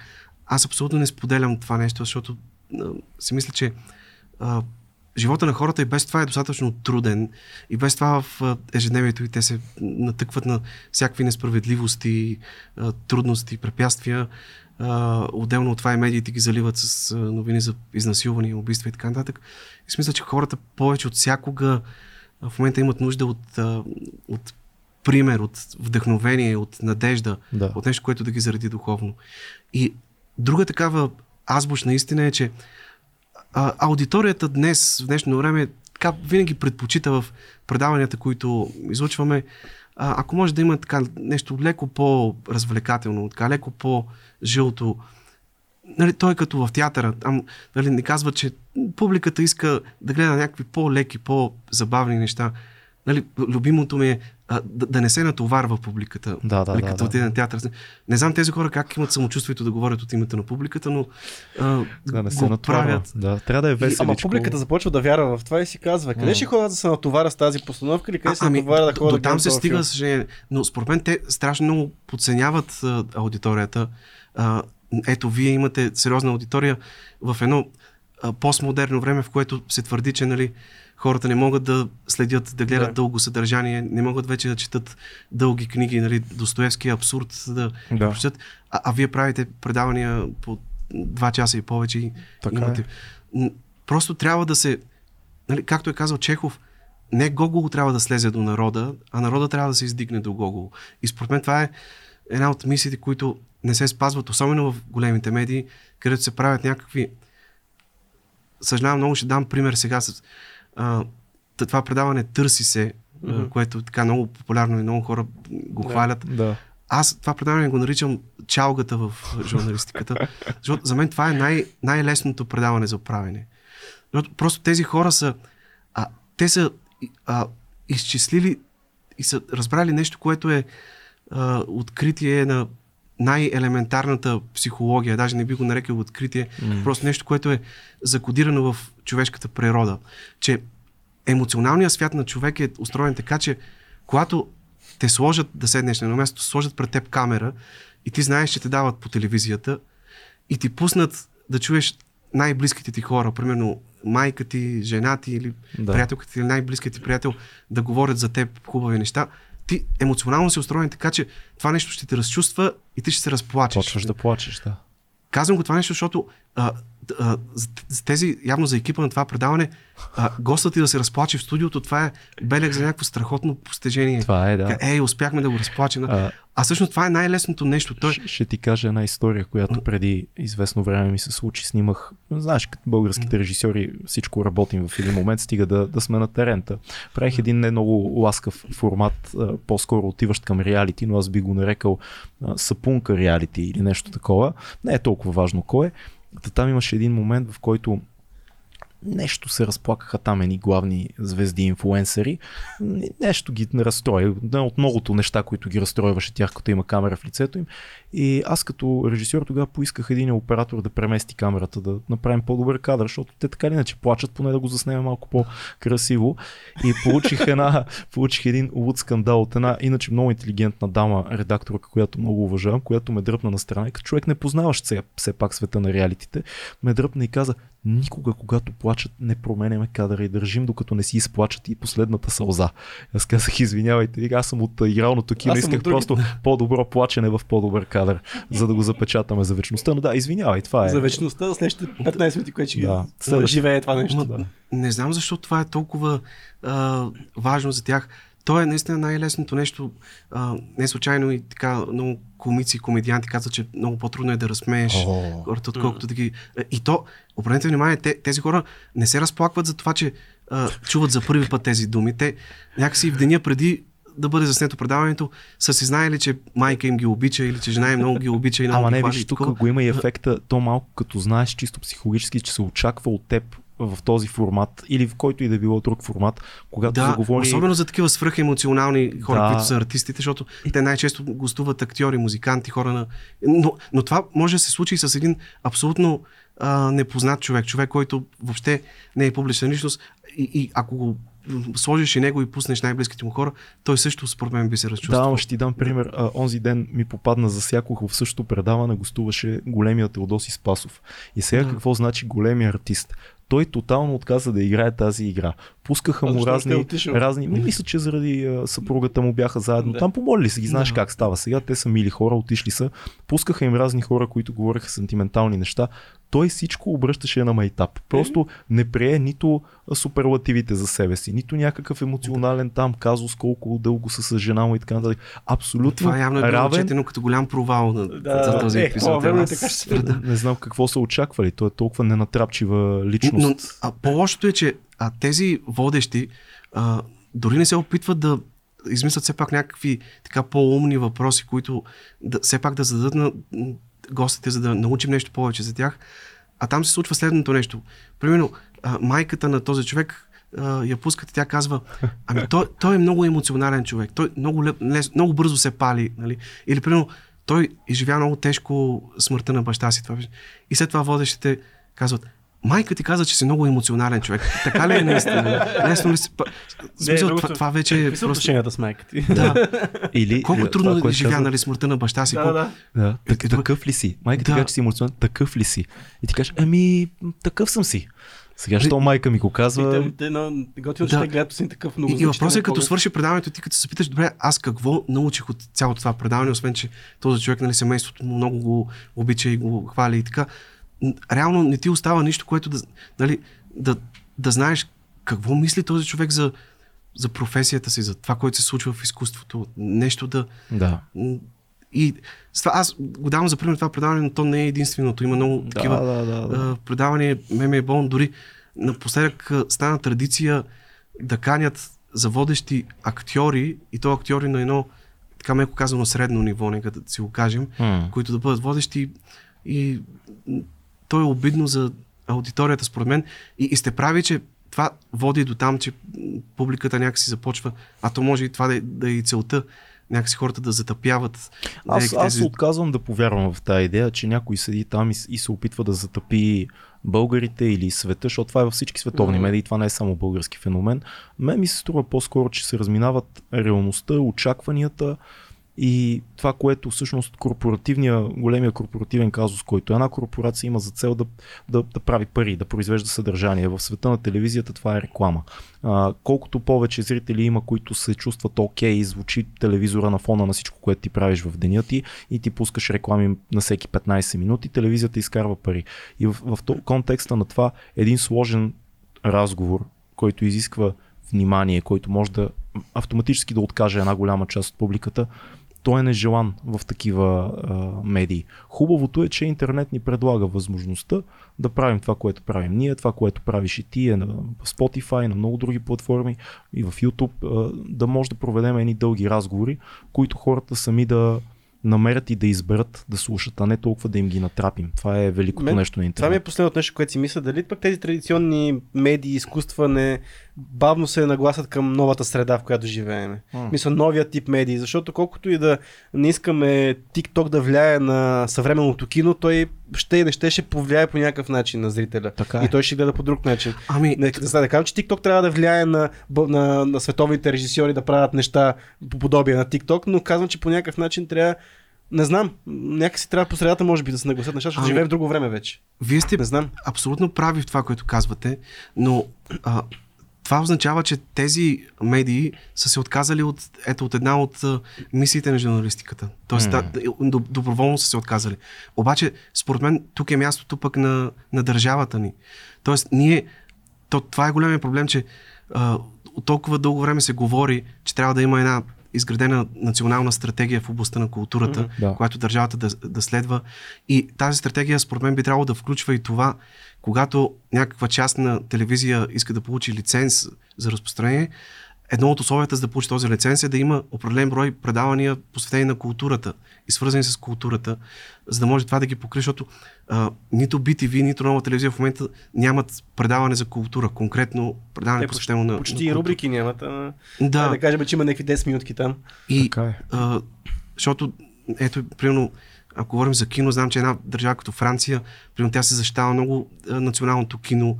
А, има, ще имат стратегия, предполагам, че и в медиите им е а, подобни, са подобни нещата, да. защото иначе американския пазар би ги а, глътнал тотално англоязичните Съгласен съм с тебе. Въпросът е, че тук се навлиза в една територия, която е много особена и веднага много хора биха казали, продуценти най-вече, не е редно държавата да изисква от частна медия каквито и да било оговорки по линия на съдържанието им, т.е. каквито и да било гаранции. И веднага коза, който се изкарва при такива разговори, защото аз съм ставал свидетел на такъв тип разговори, това не е социализма, т.е. нямаме, няма право държавата да изисква каквото и да било съдържание при получаване на лиценз.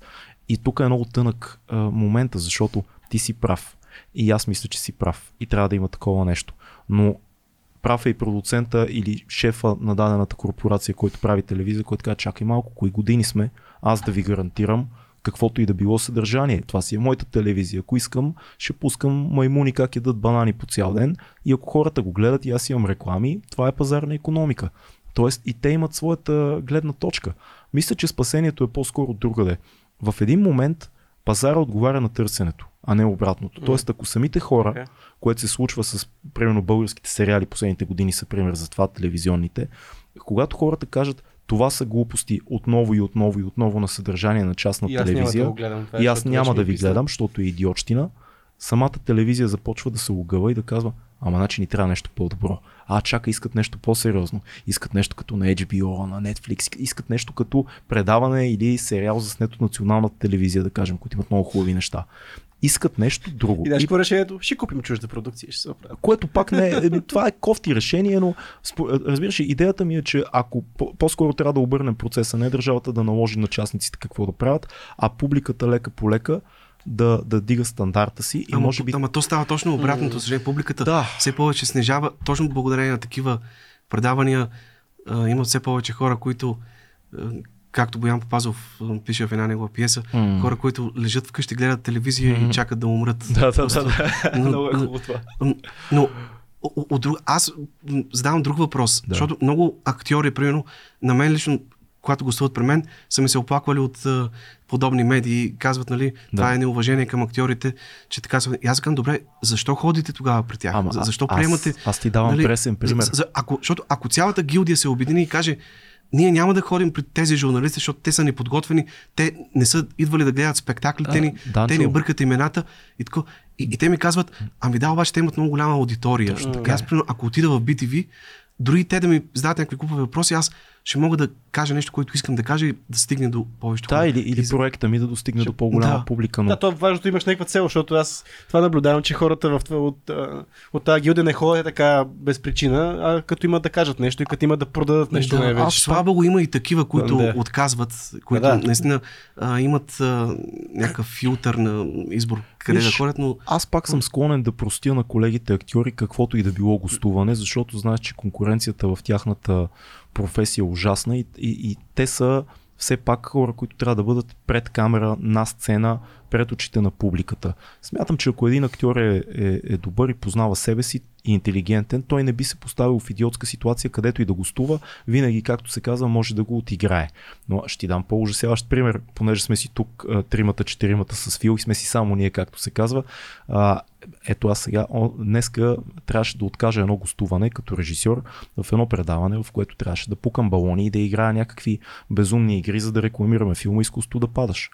И беше изключително Да. странно да обясня на а, един човек, който ни канеше и уреждаше това гостуване, защо аз не искам да, като режисьор на български филм, като Орлин Милчев, като личност, като творец и така нататък, няма да пукам балони никъде, защото не искам и защото не смятам, че е класно и не смятам, че е достойно и не смятам, че е готино.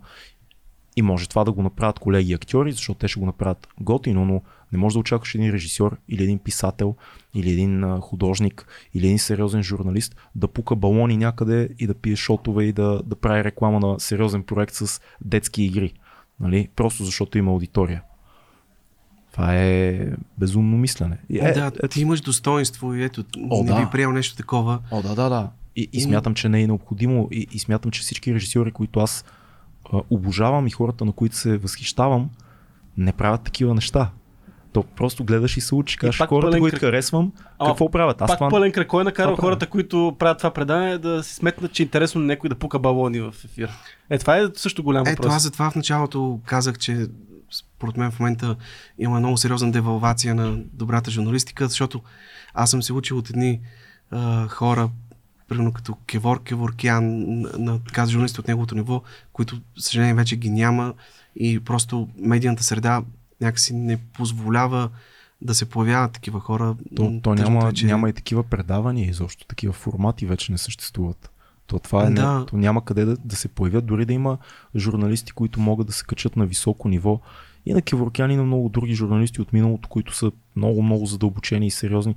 Ти няма къде да по- поставиш този журналист, защото всички в момента искат едни красиви лица, които четат аутокюто и това, което им го кажат слушалката, те го казват. Това се иска, това се търси. Аз затова телевизия не гледам, слушам радио, но... Но пък в радиото има, има много качествени хора в радиото и, и ти си един от тях, а, и, както и много други колеги, Ме които са трябва да дадем сега на един, а, едни 100 120 минути на свето. Там пък има, водят задълбочени разговори. Обикновено в главната роля е някой актьор или, или творец или писател, който, на, на, който се прави едно добро интервю Да, с него. ама знаеш какъв е проблема, че в едно и също предаване ти виждаш, да кажем, политик или да кажем някой Така, дипломат така. много често канят. След това канят да кажем Георги Господинов, примерно ще Да. поканят, който е за щастие много добре дошъл във всички големи медии в България. И 5 минути след това ще поканят някоя фолк певица, която ще ни обясни защо се е разделила с бащата на е, детето си. 120 минути няма Да. фолк певици. Я бе, няма. Как да няма? Гледаха Емилия поканят, имаш, имаш 15 минути или 15, най-много 20 Да. минути за разговор, в които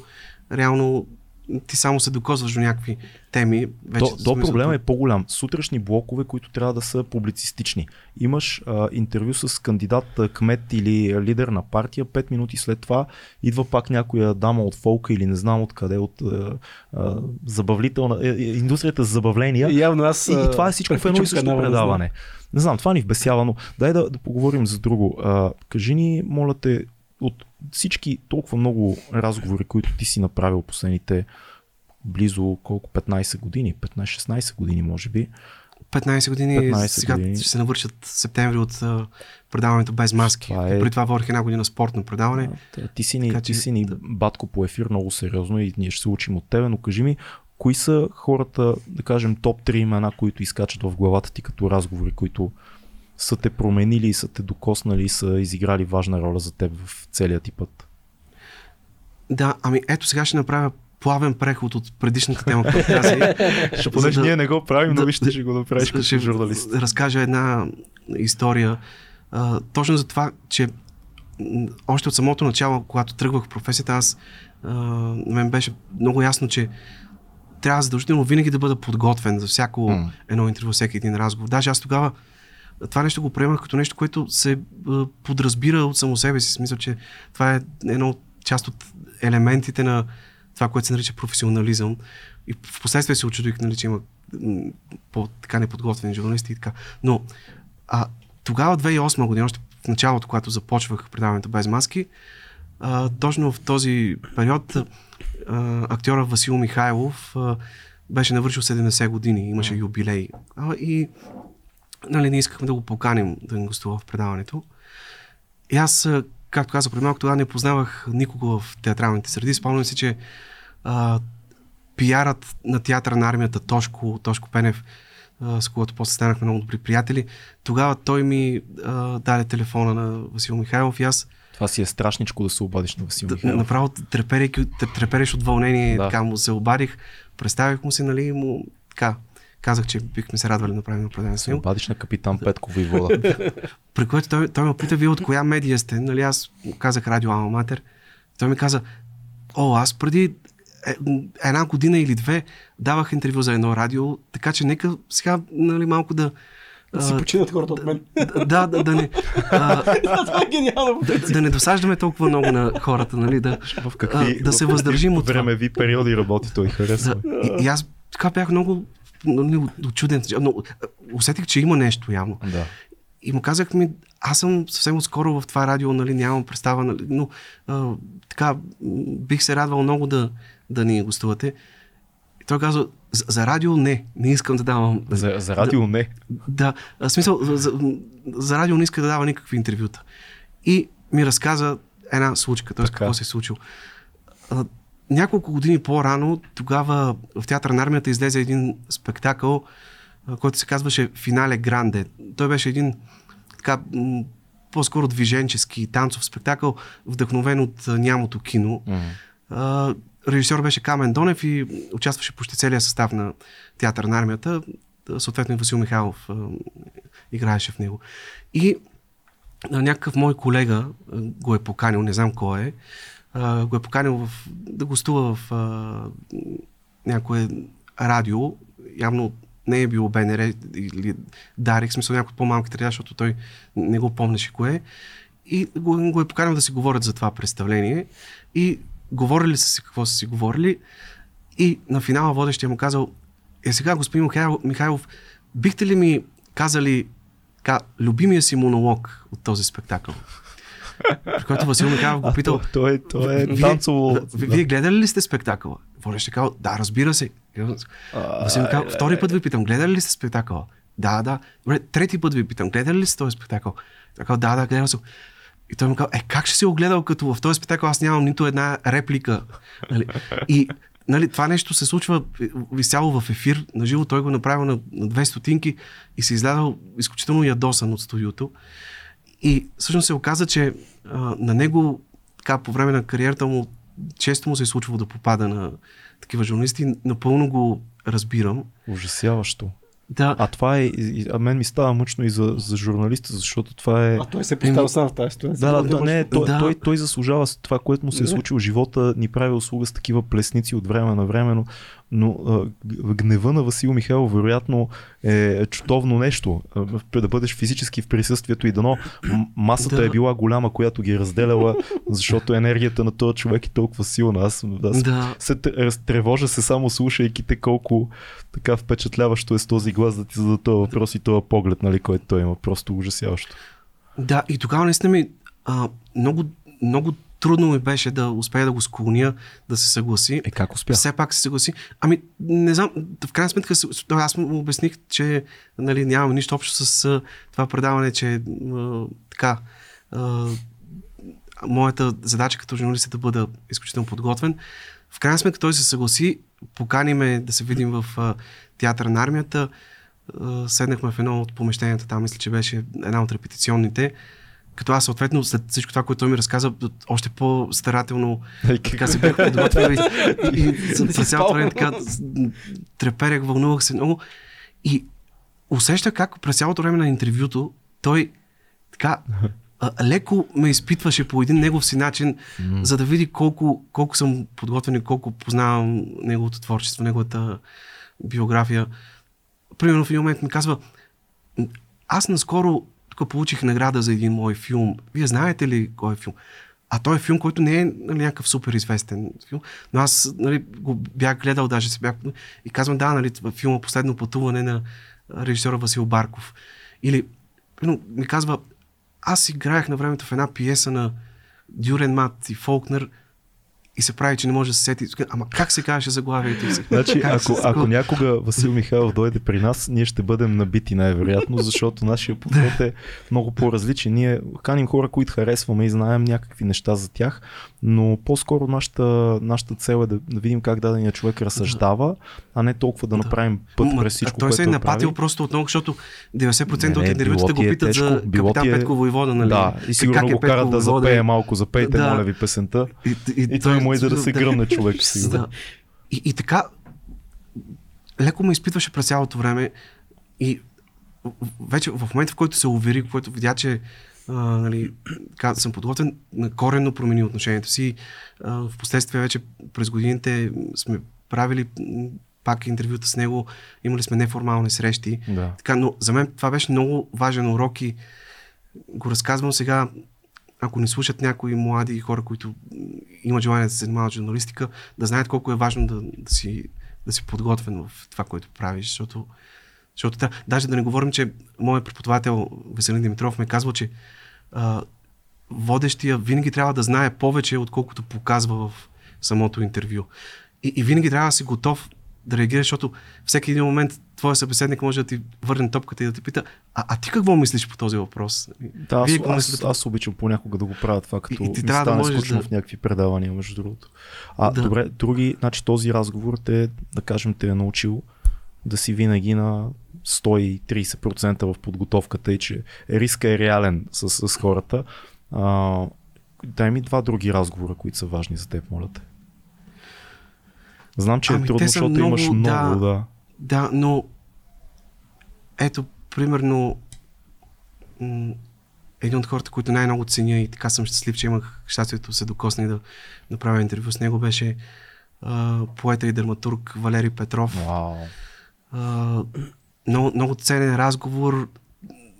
Той ме покани тогава от тях а, на улица Илин Пелин в дома, в който живееше. Това беше 2009-10 година. Той М. навърши тогава 90 години. А, скоро нали, се честваха 100 години, всъщност, Да. да. 2020. А, и някъде около час и половина, два, примерно сме си говорили с него. Толкова топло, толкова така радушно ме прие.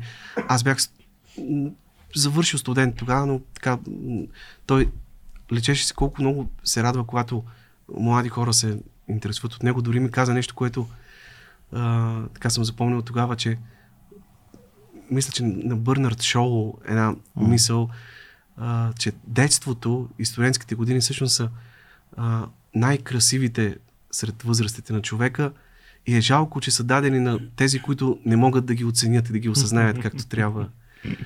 А, това бе, но нещо друго по-ценно, което съм запомнил от разговора ми с него, той казва, казваше, че в изкуството не трябва да има а, тази думичка, това понятие и така може.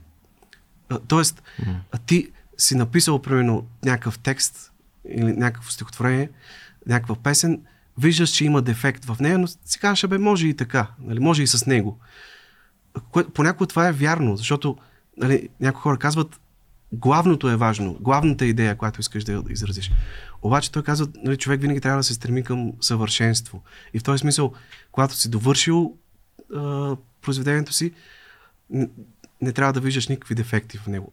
Впоследствие може да се окаже, че той е пълно с дефекти, може да се окаже, че е някаква глупост, но в момента, в който си вдигаш пръстите от а, клавиатурата на пишещата машина или на компютъра, трябва да смяташ, че, че, че няма никакви дефекти. Това е, това е изключително Но това не е добър съвет, защото има такива хора, които никога няма да си довършат произведението. Да, Но трябва да си много опитен и много добре да познаеш творчеството си, за да го направиш това нещо. За, за млади хора не е най-добрия вариант да толкова много да влизат, но пък и обратното също не е. Трябва някъде да има Да. баланс по средата. Не, предполагам, че е индивидуално. Валери Петров е...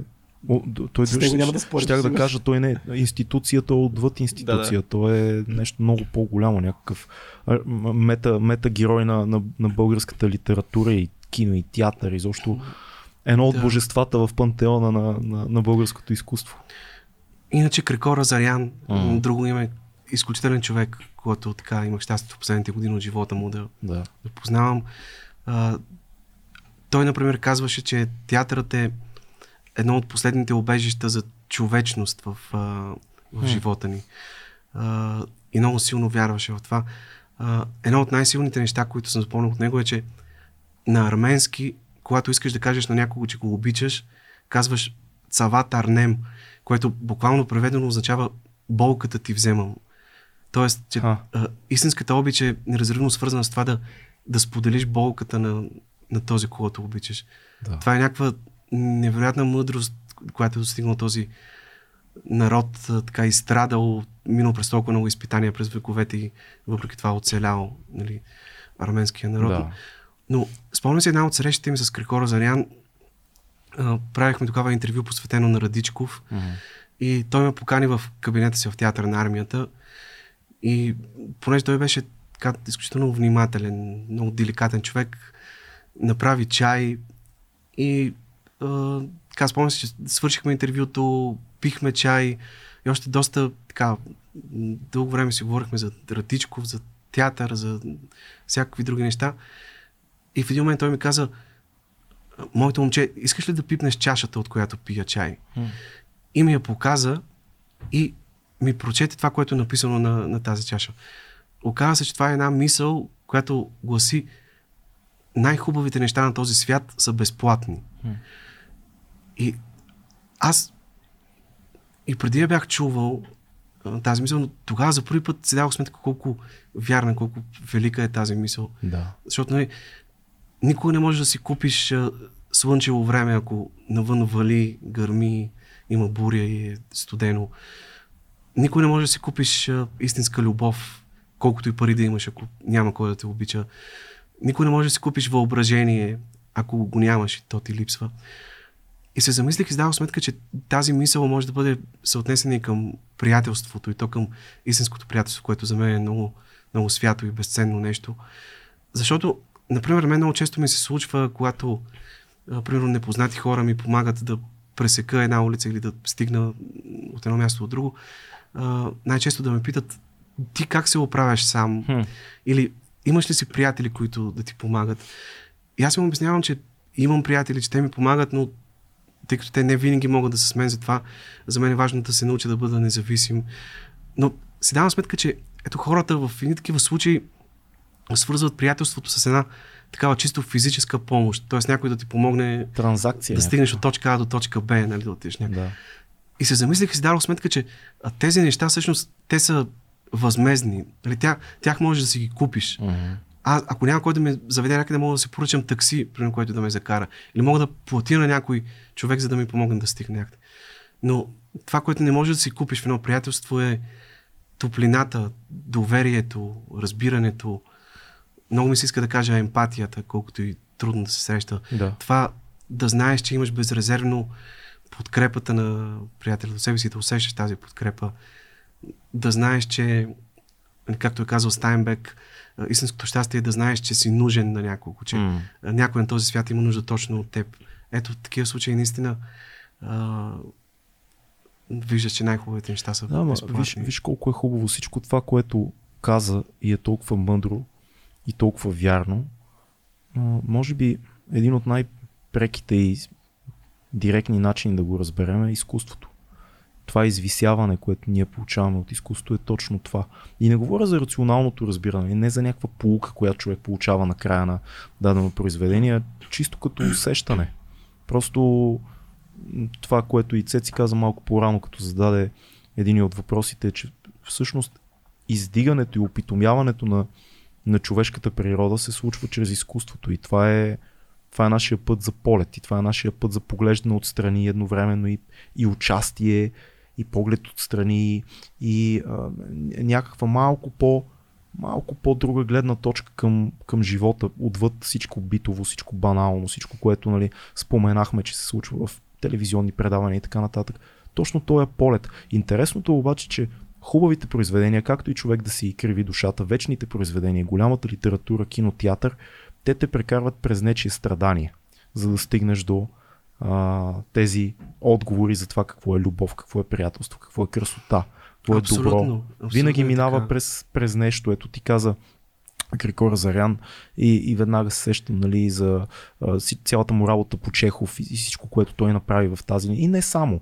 А, всяко едно от имената, които изреди, реално прекарва Ами, през това е, страданието. да, той, него много го болеше за това. М. Точно това нещо, което а, при Чехов го има много силно. Това взаимно неразбиране между хората Да. в времето, в което живеем.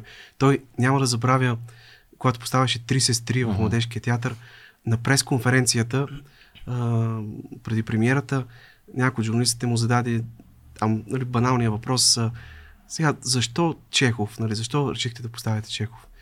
И той каза, защо Чехов ли?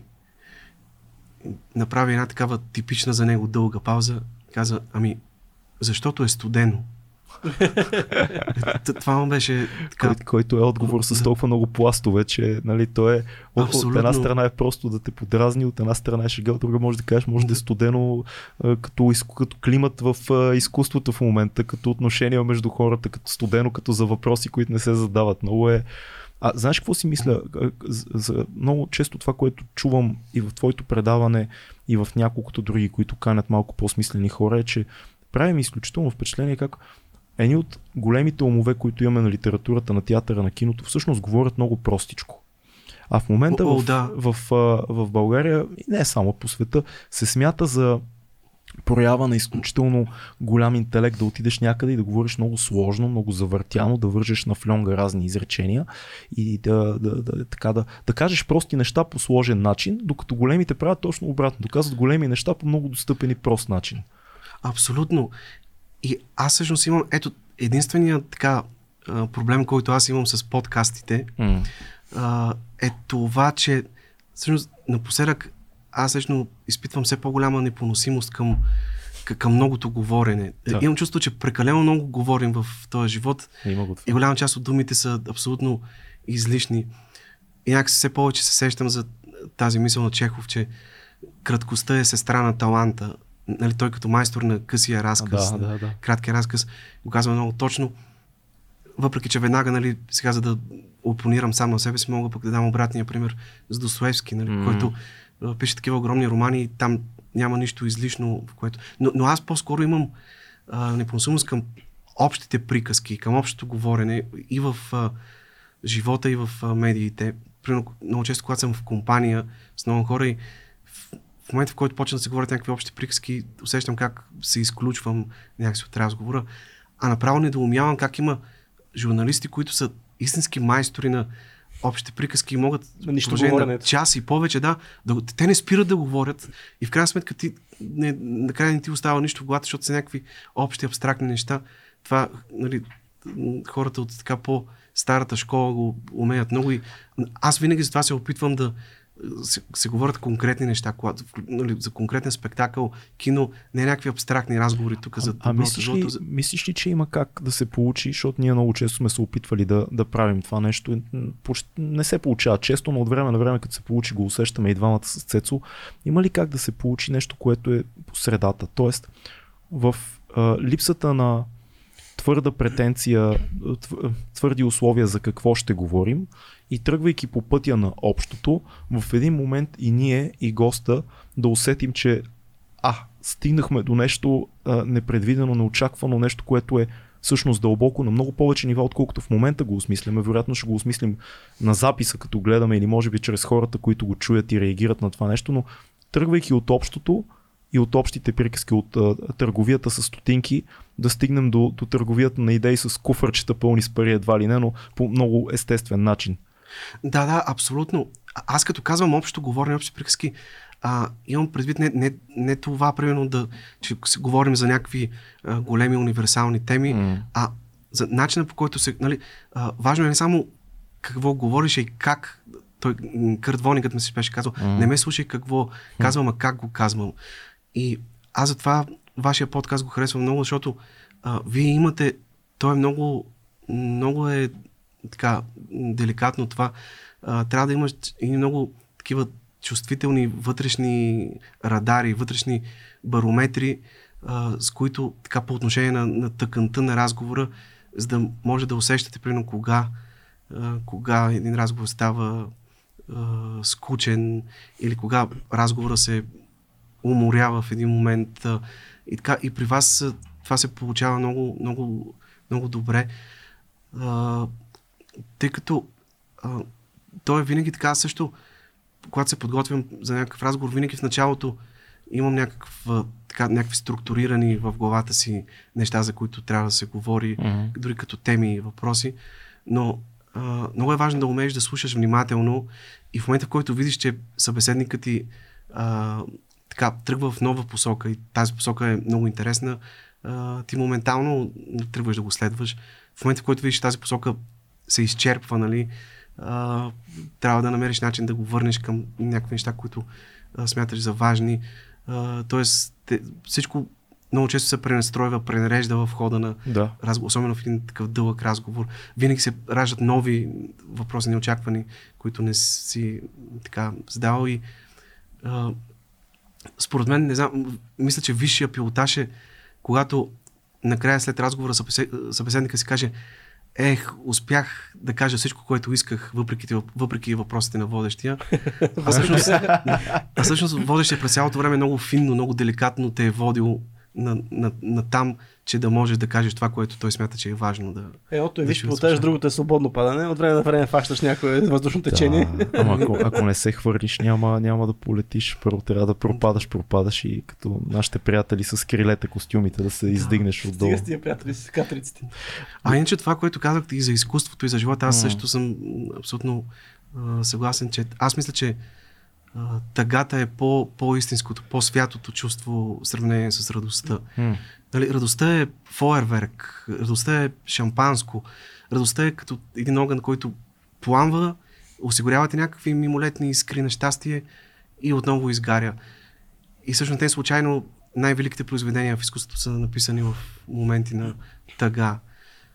Нали, което не, не означава, че се чувствам тъжен човек. Напротив, така винаги ценя а, всички мимолетни случаи на щастие, което, което mm. да се случва, но, но просто щастието е нещо, което ти, а, докато го изживяваш, не, не съзнаваш, че едва след това разбираш, че си бил щастлив. Да, да, ама виж, Бекет какво казва, че така времето минава по-лесно.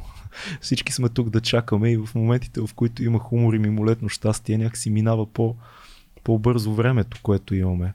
В тази връзка, а, понеже аз наскоро нещо се занимавах покрай с Бекет и с Годо. Кой е твоя Годо, който чакаш?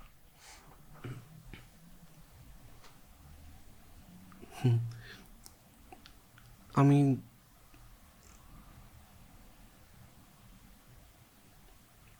Може би така ще прозвучи съвсем тривиално, но за мен аз си мисля, че това е, това е Бог. Mm. А, сега в самата пиеса има много спорове дали става въпрос за Бог, дали за смъртта. Нали знаеш, че има едно за... интервю на Бекет, в което той казва, едно от малкото му интервюта, защото той почти няма, в което казва, ако исках да е Бог, ще да се казва Бог не Годо. Да, но виж, на английски God да, е Бог. Да, да, нали? да, така, така. Той, да, той дразни, той пуска в различни посоки, той провокира. Да. Но има една едноакна пиеса на един автор, казва се Матей Вишниек, той е също така автор абсурдист, а, която се нарича Последният Годо. Mm. И това е пиеса, в която всъщност има двама герои.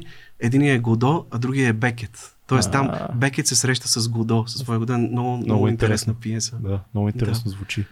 Тоест по-скоро Бог е твоя, твоето очакване.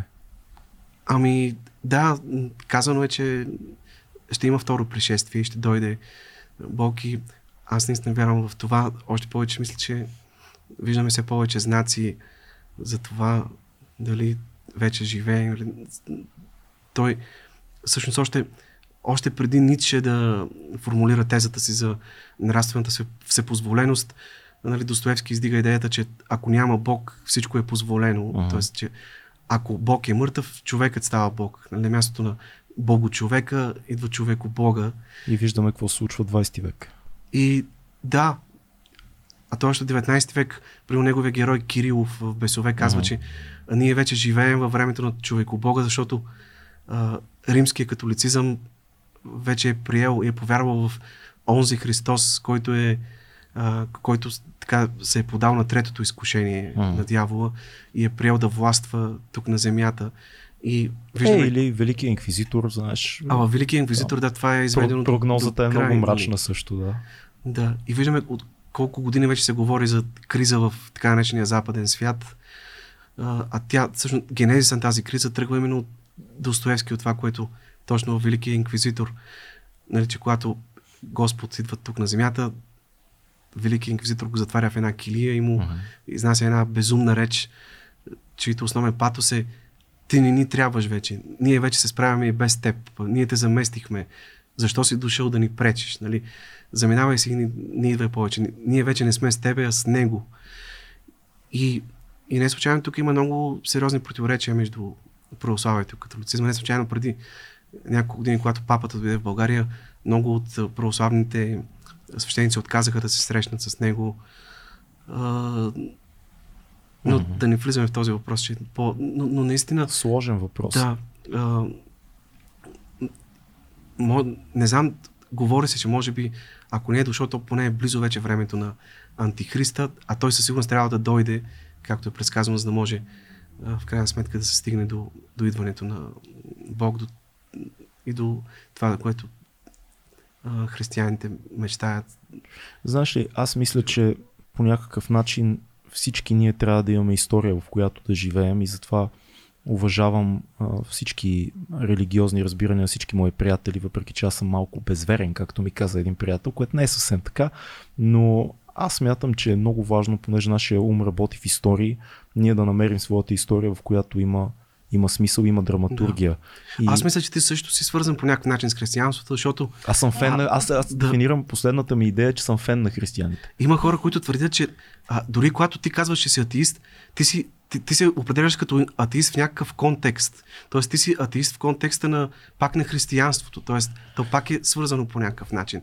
Няма как да си ей така просто. Един, Разбира се, атеизма не, не е вяра. Той не е Да. религия, той не е учение. Те нещо се опитаха да го продадат последните години като някаква вяра, което Така е е. много странно. Да, има хора, които слагат нали, будист, християнин, индуист и атеист на едно. Всъщност атеизма не е ценностна система. Тя няма. То това е проблема на атеизма, Но- че бидейки атеисти пак трябва да изградиш ценностна система от някакви неща. Но според мен най-висшите ценности, те са, те са ценности на, на всички големи религии. Абсолютно. А това да обичаш другите, това колко е важно. Аз пак казвам, че за мен това е а, способността да обичаш е талант, който не е даден всеки му. И а, тъй като никой не е обещавал, че този свят, в който живеем, ще бъде справедлив, а, не трябва да униваме, когато понякога се случва, или доста често се случва, а, обичта ни да, не, да остава безответна, т.е. да, М. не, да не получаваме обич в отговор. Самия факт, че ти изпитваш обич и си готов да, да я дадеш тази обич някому, това вече, ти, вече до голяма степен ти гарантира спасението, независимо в каква религия вярваш. А, имаше един прекрасен моноспектакъл, той се играеше доскоро в Народния театър, Господин Ибрахим и цветята на Корана, в който всъщност героя, той е малко момче, евреин, който има един наставник, мюсюлманин. И този човек, мюсюлманин, а, казва една велика мисъл в, в това произведение, че това, което даваш, е твое за винаги. А онова, което запазваш за себе си, е изгубено за винаги. И това е наистина велико. Когато ти си готов да, дадеш обичта си някому, дори той да ни я приеме, дори да ни получиш отговор, ти, ти си я дал, тъй като тя на теб самия не, не, не може да ти послужи за нищо.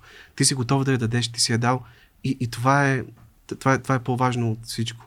Така че а, много е важно да не губим способността си да обичаме и а, а и много ми се иска да вярвам а, в това, че а, както пеят Beatles в една тяхна песен uh, The End, една песен от албума Abbey Road, общо там идеята е, че накрая, когато теглиш последната черта, когато дойде време за последната равносметка, разбираш, че любовта, която си получил, е винаги равна на любовта, която си дал. Много ми се иска да вярвам, че това не е просто утопия, а е нещо, което наистина ще се случи в крайна сметка. Да носи прав. Да носи прав. Донесъл си ми една книга, подарък Геният и за нуле, на която ти си автор. Геният е за нуленото време. И за нуленото да. време, да, аз не мога да я дочета. Геният и за нуленото време. А, театралният път на режисьора Слави Шкаров. Слави Шкаров. Да. А, да. Ами, а, това е всъщност а, докторската ми дисертация, която защитих в надвис преди 2-3 години, 2019 година. И която благодарение на Божана Апостолова и издателство Жене 45 излезе като книга. А, на мен беше, тъй като толкова време се занимавах с театър като театрален журналист и в един момент много исках да се опитам да, да запиша а, докторантура в надвис, но дълго време не откривах подходяща тема, която да ми бъде интересна. И а, това беше наистина знаменателно как а, веднъж просто попадна една книжка, която на времето излезе от приятели за този режисьор Слави Шкаров, mm-hmm. която аз прочетох и а, просто от тогава за мен този човек, без да съм го познавал, без да съм гледал негови спектакли, тъй като той е починал 88 година, но така ме а, спечели цялото ми внимание и желание да пиша за него. Още повече, че видях, че няма до този момент нито едно задълбочено театрално изследване. Да, той е доста режисьор. непознат. Ние, ние това си говорихме. Да. А защо за, за нуленото време? Кое е за нуленото време? Да, това е. А, значи, когато прочетете а, предговора към книгата, даже той е, ние сме кръстили вместо предговор. Това е един прекрасен текст на актьора Тодор Близнаков, а, който също почина преди няколко години. Един от актьорите, които са работили с Слави Шкаров. А, той там разказва една много интересна история. А, те са много историите около Слави, но това е как през 80-те години в Сливен той е пътувал в един тролей и някакъв пътник, там човек, го е попитал колко е часа. И той погледнал часовника си, който бил от тия китайските часовници, които тогава така са идвали на конвери тук в България mm. и видял, че часовника му показва 4 нули е казал, не знам, не знам, моят се занули майна. Той, той говореше на майна. Така, занули майна. За, а, и ние решихме оттам геният е зануленото време, защото а, той в а, този предговор по много красив начин а, Тодор Разняков от тази история така извежда до една голяма метафора за това, че тъй като това е режисьор, който при живее не е бил истински оценен от, от критиците, от а, специалистите, тогава поставя основно в извън столични театри в Руса и в Сливен. А, бил е така, държ, държали са го далеч от, така, от а, театралното признание, от центъра тук в София, а, тъй като той не е бил от най-послушните mm-hmm. така режисьори, така да го кажем, по време на социализма.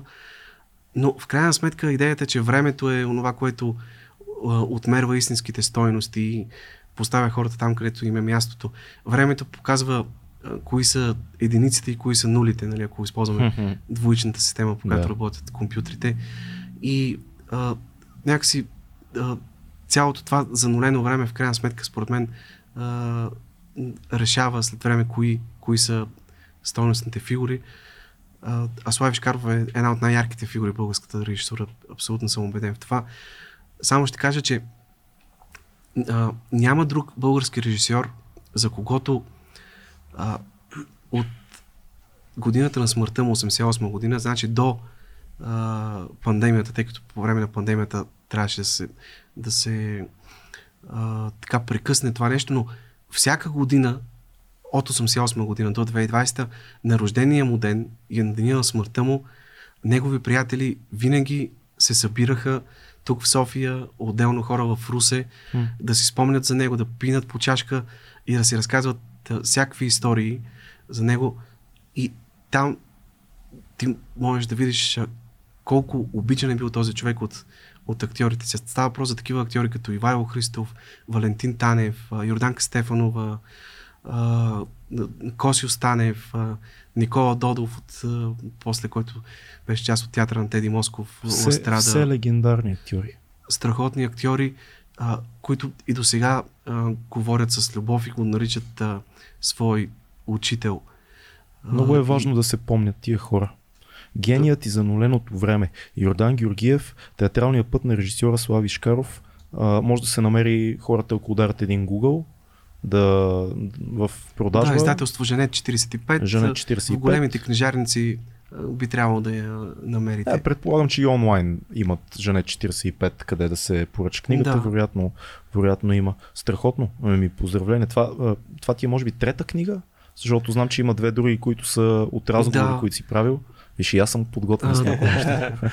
да, ние, се много- правим малко тук на две и половина, но иначе знаем това. Да, да, знам аз. Аз затова казвам, че сте наистина страхотно подготвен винаги. А, Благодарен съм изключително на Божана Апостолова, тъй като наистина това е трета книга, която тя издава. Да. И на Боян Попазов, който всъщност беше човекът, който ме накара да повярвам, че тези интервюта и разговори, които правя в, в Алма Матер, са достатъчно ценни, за да може а, така представителна извадка от тях да бъдат събрани в а, тези книги. Те са две книги. Едната е без маски, другата се нарича Младите театрали говорят без маски, а, като някаква такава антология на Мгм. а, интервютата и надявам се, че ще има и трета част, тъй като а, се интервю. Божана Апостол постоянно ме натиска да пиша отново, но просто с тези две предавания ми е много трудно. То изисква Нямаш време. физическо време, за да... Аз да много, много ти благодаря, че ти успя да дойдеш и при нас все пак. За финал имаме, защото знам, че си много зет и буквално ти, това може би и не го казахме на зрителите, ти буквално идваш от предишния ефир при нас, идваш от Софийския, където идваш от предаване. Тък му е загрял. Да. Да, ами да, и тук само искам да кажа нещо накрая, ако може. А, като- имаме време, спокойно. Да. А, много ми се иска, ако има едно нещо, което така ще остане от целия ни разговор в съзнанието на слушателите, да бъде един мой призив, който отправям към тях. Хора, не забравяйте приятелите в живота си и ги ценете, защото те са най-ценното нещо, което имаме. Знам, че а, живеем много динамично, много, а, много забързано, много истерично. А, ето и вие споделихте сега, аз го виждам това и по, покрай хората около мен и, и покрай самия мен, че непрекъснато сме ангажирани, заети с някакви неща. А, да, днес имах предаване, сега гостувам тук и понякога минават дни, седмици, дори месеци, в които забравяме за приятелите си. Но ако реално се замислим, а, ще дадем сметка, че всъщност ние сме заети с някакви неща, които са временни и са бързо ликвидни, така да се каже. М. Нали, да си направя тук пиесата, която работя, да, да си запиша сега това предаване, да си завърша тук нещо, което правя. Но ако успееш някакси да, да се издигнеш за момент над а, ежедневното, над суетното, над повърхностното и така от птичи поглед да М. погледнеш в перспектива живота, тогава ще видиш кои са най-ценните, най-стойностните неща. Аз съм сигурен, че едно от тях е приятелството. Едно 14 годишно момиче преди време, така прочетох едно нейно есе, в което тя казваше, че истинският приятел е този, който знае песента на сърцето ти и е в състояние да ти я запее, дори когато самият ти си я забравил. Тоест, дори когато суетата на деня или шума на банкнотите или на, на кучката на ежедневието е заглушило тази песен в теб. Понякога, може би, трябва наистина да слушаме повече децата и да се учим от тях. И ако е вярно това, което казват, че а, приятелите намаляват с годините, стават все по-малко, е още по-важно да, да се научим да ги, да ги ценим. Казвам всичко това, защото а, това ми е много голяма болка, М. виждайки напоследък колко често а, приятелства рухват е така без причина от нищото, само защото а, хората нямат много време да се отделят един на друг. а, когато бях малък, майка ми ми пускаше на грамофон вкъщи песента на Емил Димитров Ако си дал. М. И ми казваше, слушай тази песен, защото текстът ти ще те научи как, как да живееш, как трябва да живееш.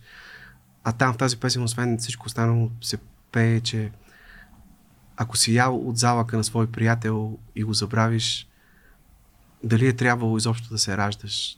М. Дали, може би са малко силни думите, но, но според мен наистина, наистина така и за, така че а, приятелството, обичта, тези неща наистина а, просто е хубаво да знаем как, колкото и да сме ангажирани с каквото и, че това са нещата, които ще им помогнат да, да, да спасим душ, душата си. Това са, може би, най-важните неща.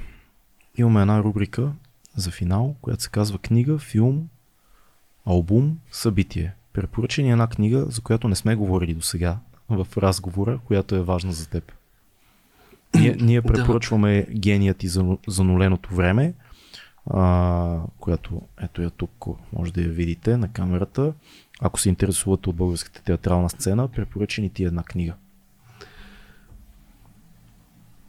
Ами, много ми е трудно да, да посоча една. Аз книгите са така една от страстите ми още от Да. детството ми. Непрекъснато чета и а, даже преди време си спомням, нали, когато течеше този а, конкурс голямото четене, когато трябваше да се избере любима книга, а, точно това си говорихме колко е трудно. Нали, можеш, можеш да кажеш коя е любимата ти книга, ако си прочел три книги през живота си. Нали? Да. Но ако си прочел примерно два или три камиона с книги, наистина е много трудно. А, и с това сега се замислям, а, но примерно има една книга, която, понеже си говорихме за кино, Мгм. а, която много обичах да подарявам на мои приятели. А, това е една автобиографична книга на актьора Марчело Мастрояни, М. която излезе преди около 10 на години. Тя се казва Аз си спомням, да, спомням си. А, тя не помня издателството, което а, издаде, не знам, надявам се, че може да се намери някъде, но това е изключително дълбока книга, в която а, този голям актьор просто разсъждава за усещанията си за кино. Толкова съкровено, толкова лично, толкова дълбоко. А той е един от любимите актьори на Фелини. Фелини е много така любимите ми а, режисьори. Да. Всъщност, а, филма на Фелини Амаркорд, а, самото заглавие Амаркорд на а, местното наречие в а, родния град на Фелини и Римини, а, преведено означава аз си спомням. Да. Спомням си. Оттам всъщност Марчело Мастрояни е кресил книгата, въпреки той не играе конкретно в този филм на Фелини, но играе в много от другите му филми. Но това, това е наистина книга, която така от най- най-любимите ми. Страхотно звучи. Един Аз, си- аз си спомням, а, като бях студент, четох автобиографията на Фелини, но как се казваше, избяга ми името. Ами, аз съм чел да, две, едната се казваше да направиш филм, Не, а другата друго беше а, а, нещо Аз Фелини или нещо Аз Фелини. такова. А, Да. ето това, ето това Да. четох преди вече 10 на години и повече. Много ми хареса. Той е, пише просто впечатляващо. Но Едва ли човек очаква по-малко от негова автобиография, но там има много, така че Да, пакетно с, с книгата на Масторяни препоръчвам и аз Фелини, пък аз от другата страна. Ето, понеже си говорихме за мечтите, има една много хубава мисъл на Фелини, която много харесвам, че фантазията на човека е по-свещена от реалността. М. И доказателството, че ако се присмееш на нечия реалност, може и да ти простят, но никой няма да ти прости, ако се присмееш на фантазиите му. Това е много И хубаво. това е... Вижте ли, ще препоръчам цяла поредица. Имаше преди пак десетина години, имаше колибри, подхванаха една голяма инициатива да правят ни малки такива биографии на, на известни режисьори, актьори и така нататък. И между другото, ако се намерите голяма част от поредицата, имаше Тарантино, Линч, Да. да. Уди Алън, а, много, много, тът имаше поне 20 книги от Да, да, поредица, едни малки книги. Търковски, мисля, Тарковски че имаше, имаше... да. Е, това Мартин примерно Скорсезе. хората, хората, които малко по-дали на по-базово ниво искат да навлезат с по-бързо да разберат част от биографите, да навлезат наистина в по-дълбоките води, може би тази поредица на колибри, не знам дали може да се намери вече. Има но- ги, има ги. Има ги и са Виждал много, съм ги, аз наскоро хубави, ги видя- видях и са много приятни. Да. Една друга книга, която също много обичам да подарявам моите приятели е вино от глухарчета на Рей Бредбъри. Да, Бредбъри, и, а, и препоръчвам горещо а, както и 451 градуса по Фаренхайт, а, защото Велика книга. наистина аз спомням, има един много хубав спектакъл на Теди Москов, той всъщност имаше, защото вече не се играе, Красотата спи, в който имаше един много хубав етюд, как книгите отлитат от България към четящите страни, защото тук никой вече не чете. Наистина има много а, такива а, цели зони на хора, живеещи в България, в които книгите липсват точно като в а, 450 Да, градуса. много е тъжно това. Все пак има някаква надежда, като си говориме с приятели в така, книжния бизнес е много неприятно да го нарека, но в бизнес си? кни, книгоиздаването казва, че всъщност има, има доста нова вълна на, на хора, които четат и всъщност е малко мит, че българина Да. не чете, но знам ли доколко е истина това? Моите според мен започват. Ами, Аз познавам много дано- млади хора, които повече четат със сигурност. Аз от също да, но Да. нали казва, че ние се живеем в някакви такива балони, в които не Така, така, балоните сме. А, една също много любима моя книга Дзен или изкуството да поправяш мотоциклет на Робърт Пърсик. Също е книга, която така много горещо препоръчвам. И понеже, за съжаление, се намираме в така едно време на, на война, Да. съвсем близко до нас, искам да препоръчам две книги, които а, по много, много интересен начин и по много силен начин говорят за войната. А, едната е Кланница 5 на Кърт другата О, е много я обичам. параграф 22 на Джозеф Хелър. Супер. А, Кланница Говорихме 5, много за просто- кино. но да ни препоръчаш и един филм важен за тебе. Няма да е един, очевидно, но, Ами пак. да, да. Значи на Фелини, каквото и Да. да. да вземете, ще бъде просто наистина много, много важен автор на мен. Аз много пъти съм казвал, че ако трябваше да си избирам десетилетие, в, кое, в което да премине младостта ми, това ще да бъде 60-те години на миналия век. И заради музиката, нали, Beatles, Rolling Stones, нататък, и заради киното, авторското кино, тогава Фелини, Антониони, Висконти, Бергман, Да. френската вълна, там Годар, Трюфо. Михалков, Търковски и така нататък. А, и въобще тогава е имал някакви, някакви каузи, някакви идеи, в които се е струвало да вярваш. Сега са малко по-различни нещата в днешно е, време. но- за съжаление. Идеализма, който е имал тогава, вече го няма. Да. А, има един нов филм, който така отдавна много харесвам и на всички.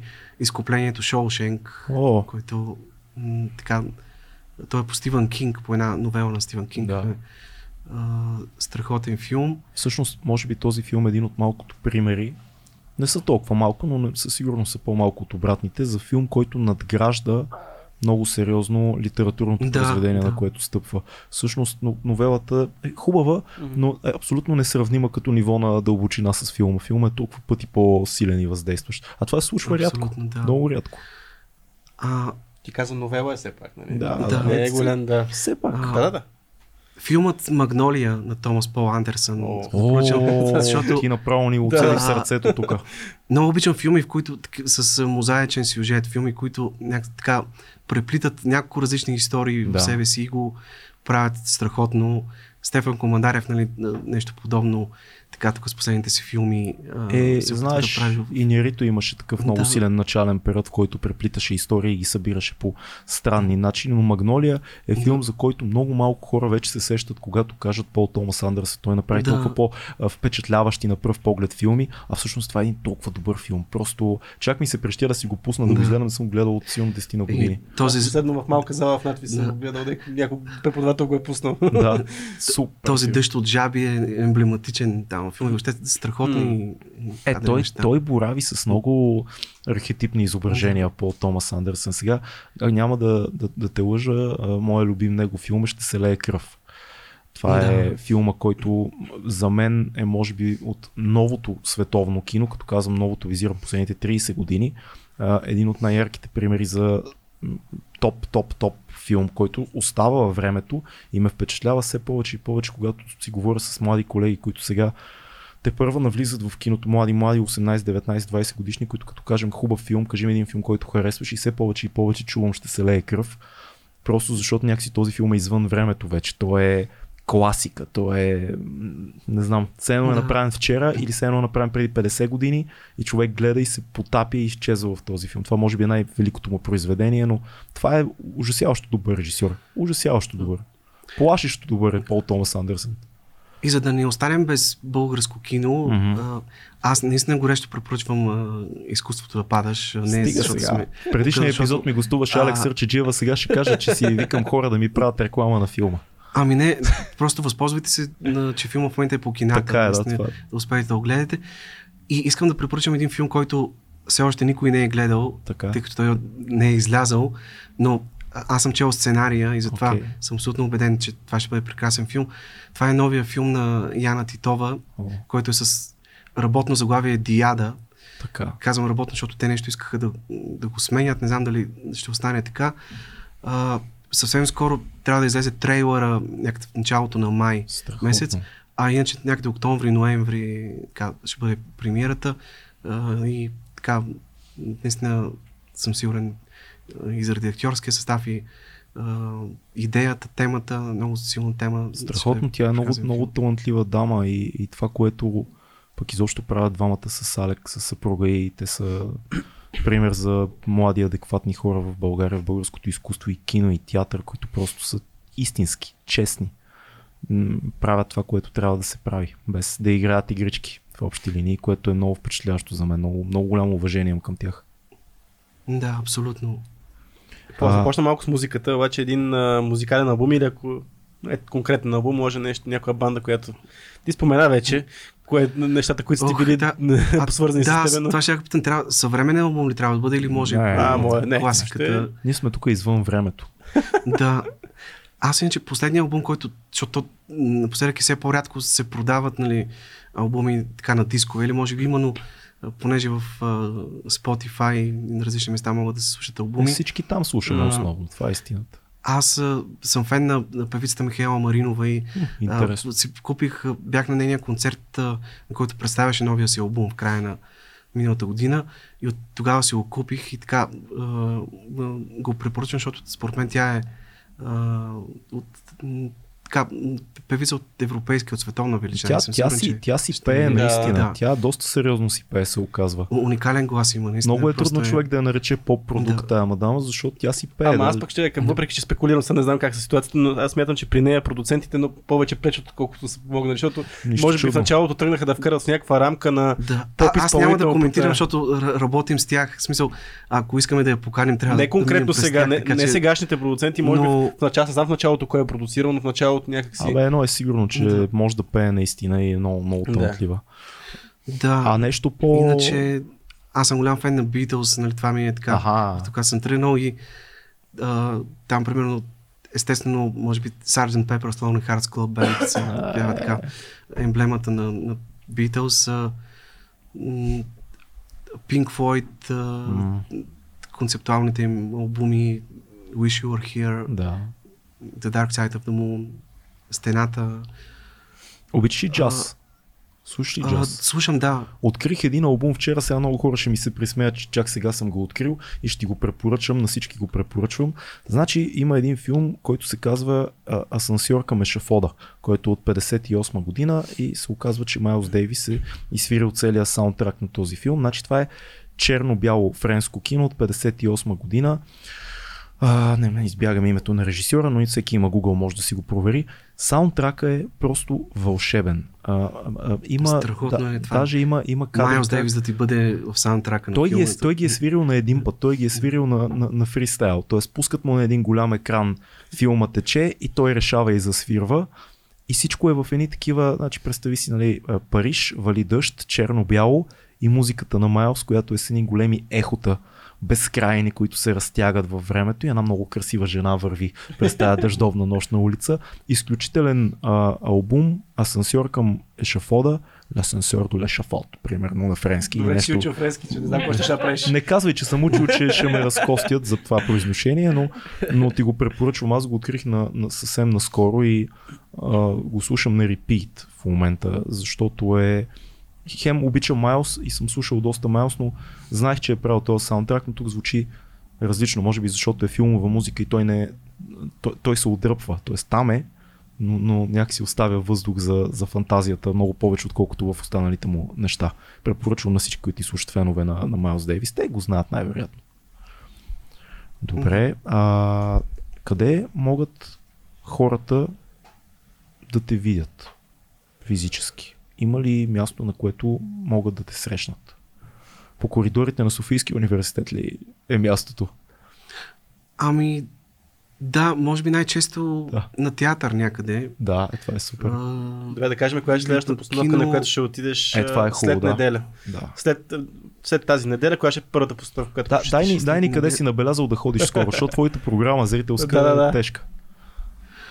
Да, ами това, което със сигурност знам от сега, защото съм си ги запланувал е а, на 5 май, който е петък, има една премиера в а, City Mark Art Center, това е бившето кино Левски. Да, това е на Янко Сакъзов. Да. Да, там се правят сега и театрални представления, доста интересни. Да. И той е един независим проект, а, с- на който режисьор, между другото, е един кинорежисьор Димитрис Георгиев, който Да, знам случая, го, много а, талантлив. Да, а, интересно е, че така решил с, с, театрално представление Смело, да смело, пробва. смел колега. С а, двама актьори Йоанна Темелкова и а, Влади Михайлов, Който двамата ги познаваме, а, много Влади, готини. известен до сега най-вече от мюзикали, така различни мюзикали. И доколкото знам, това е една авторска пиеса, писана за тях двамата. Виж ти. Не знам подробности, но а, ще бъде много интересно, тъй като а, искам да ги поканя след това в Да. моето предаване. А пък на 9 и 10 май новия спектакъл на Теди Москов в Малък градски театър зад канала. Той така последните години има а, така, една, един такъв период негов, в който а, прави а, спектакли по любими негови филми от mm. световното кино.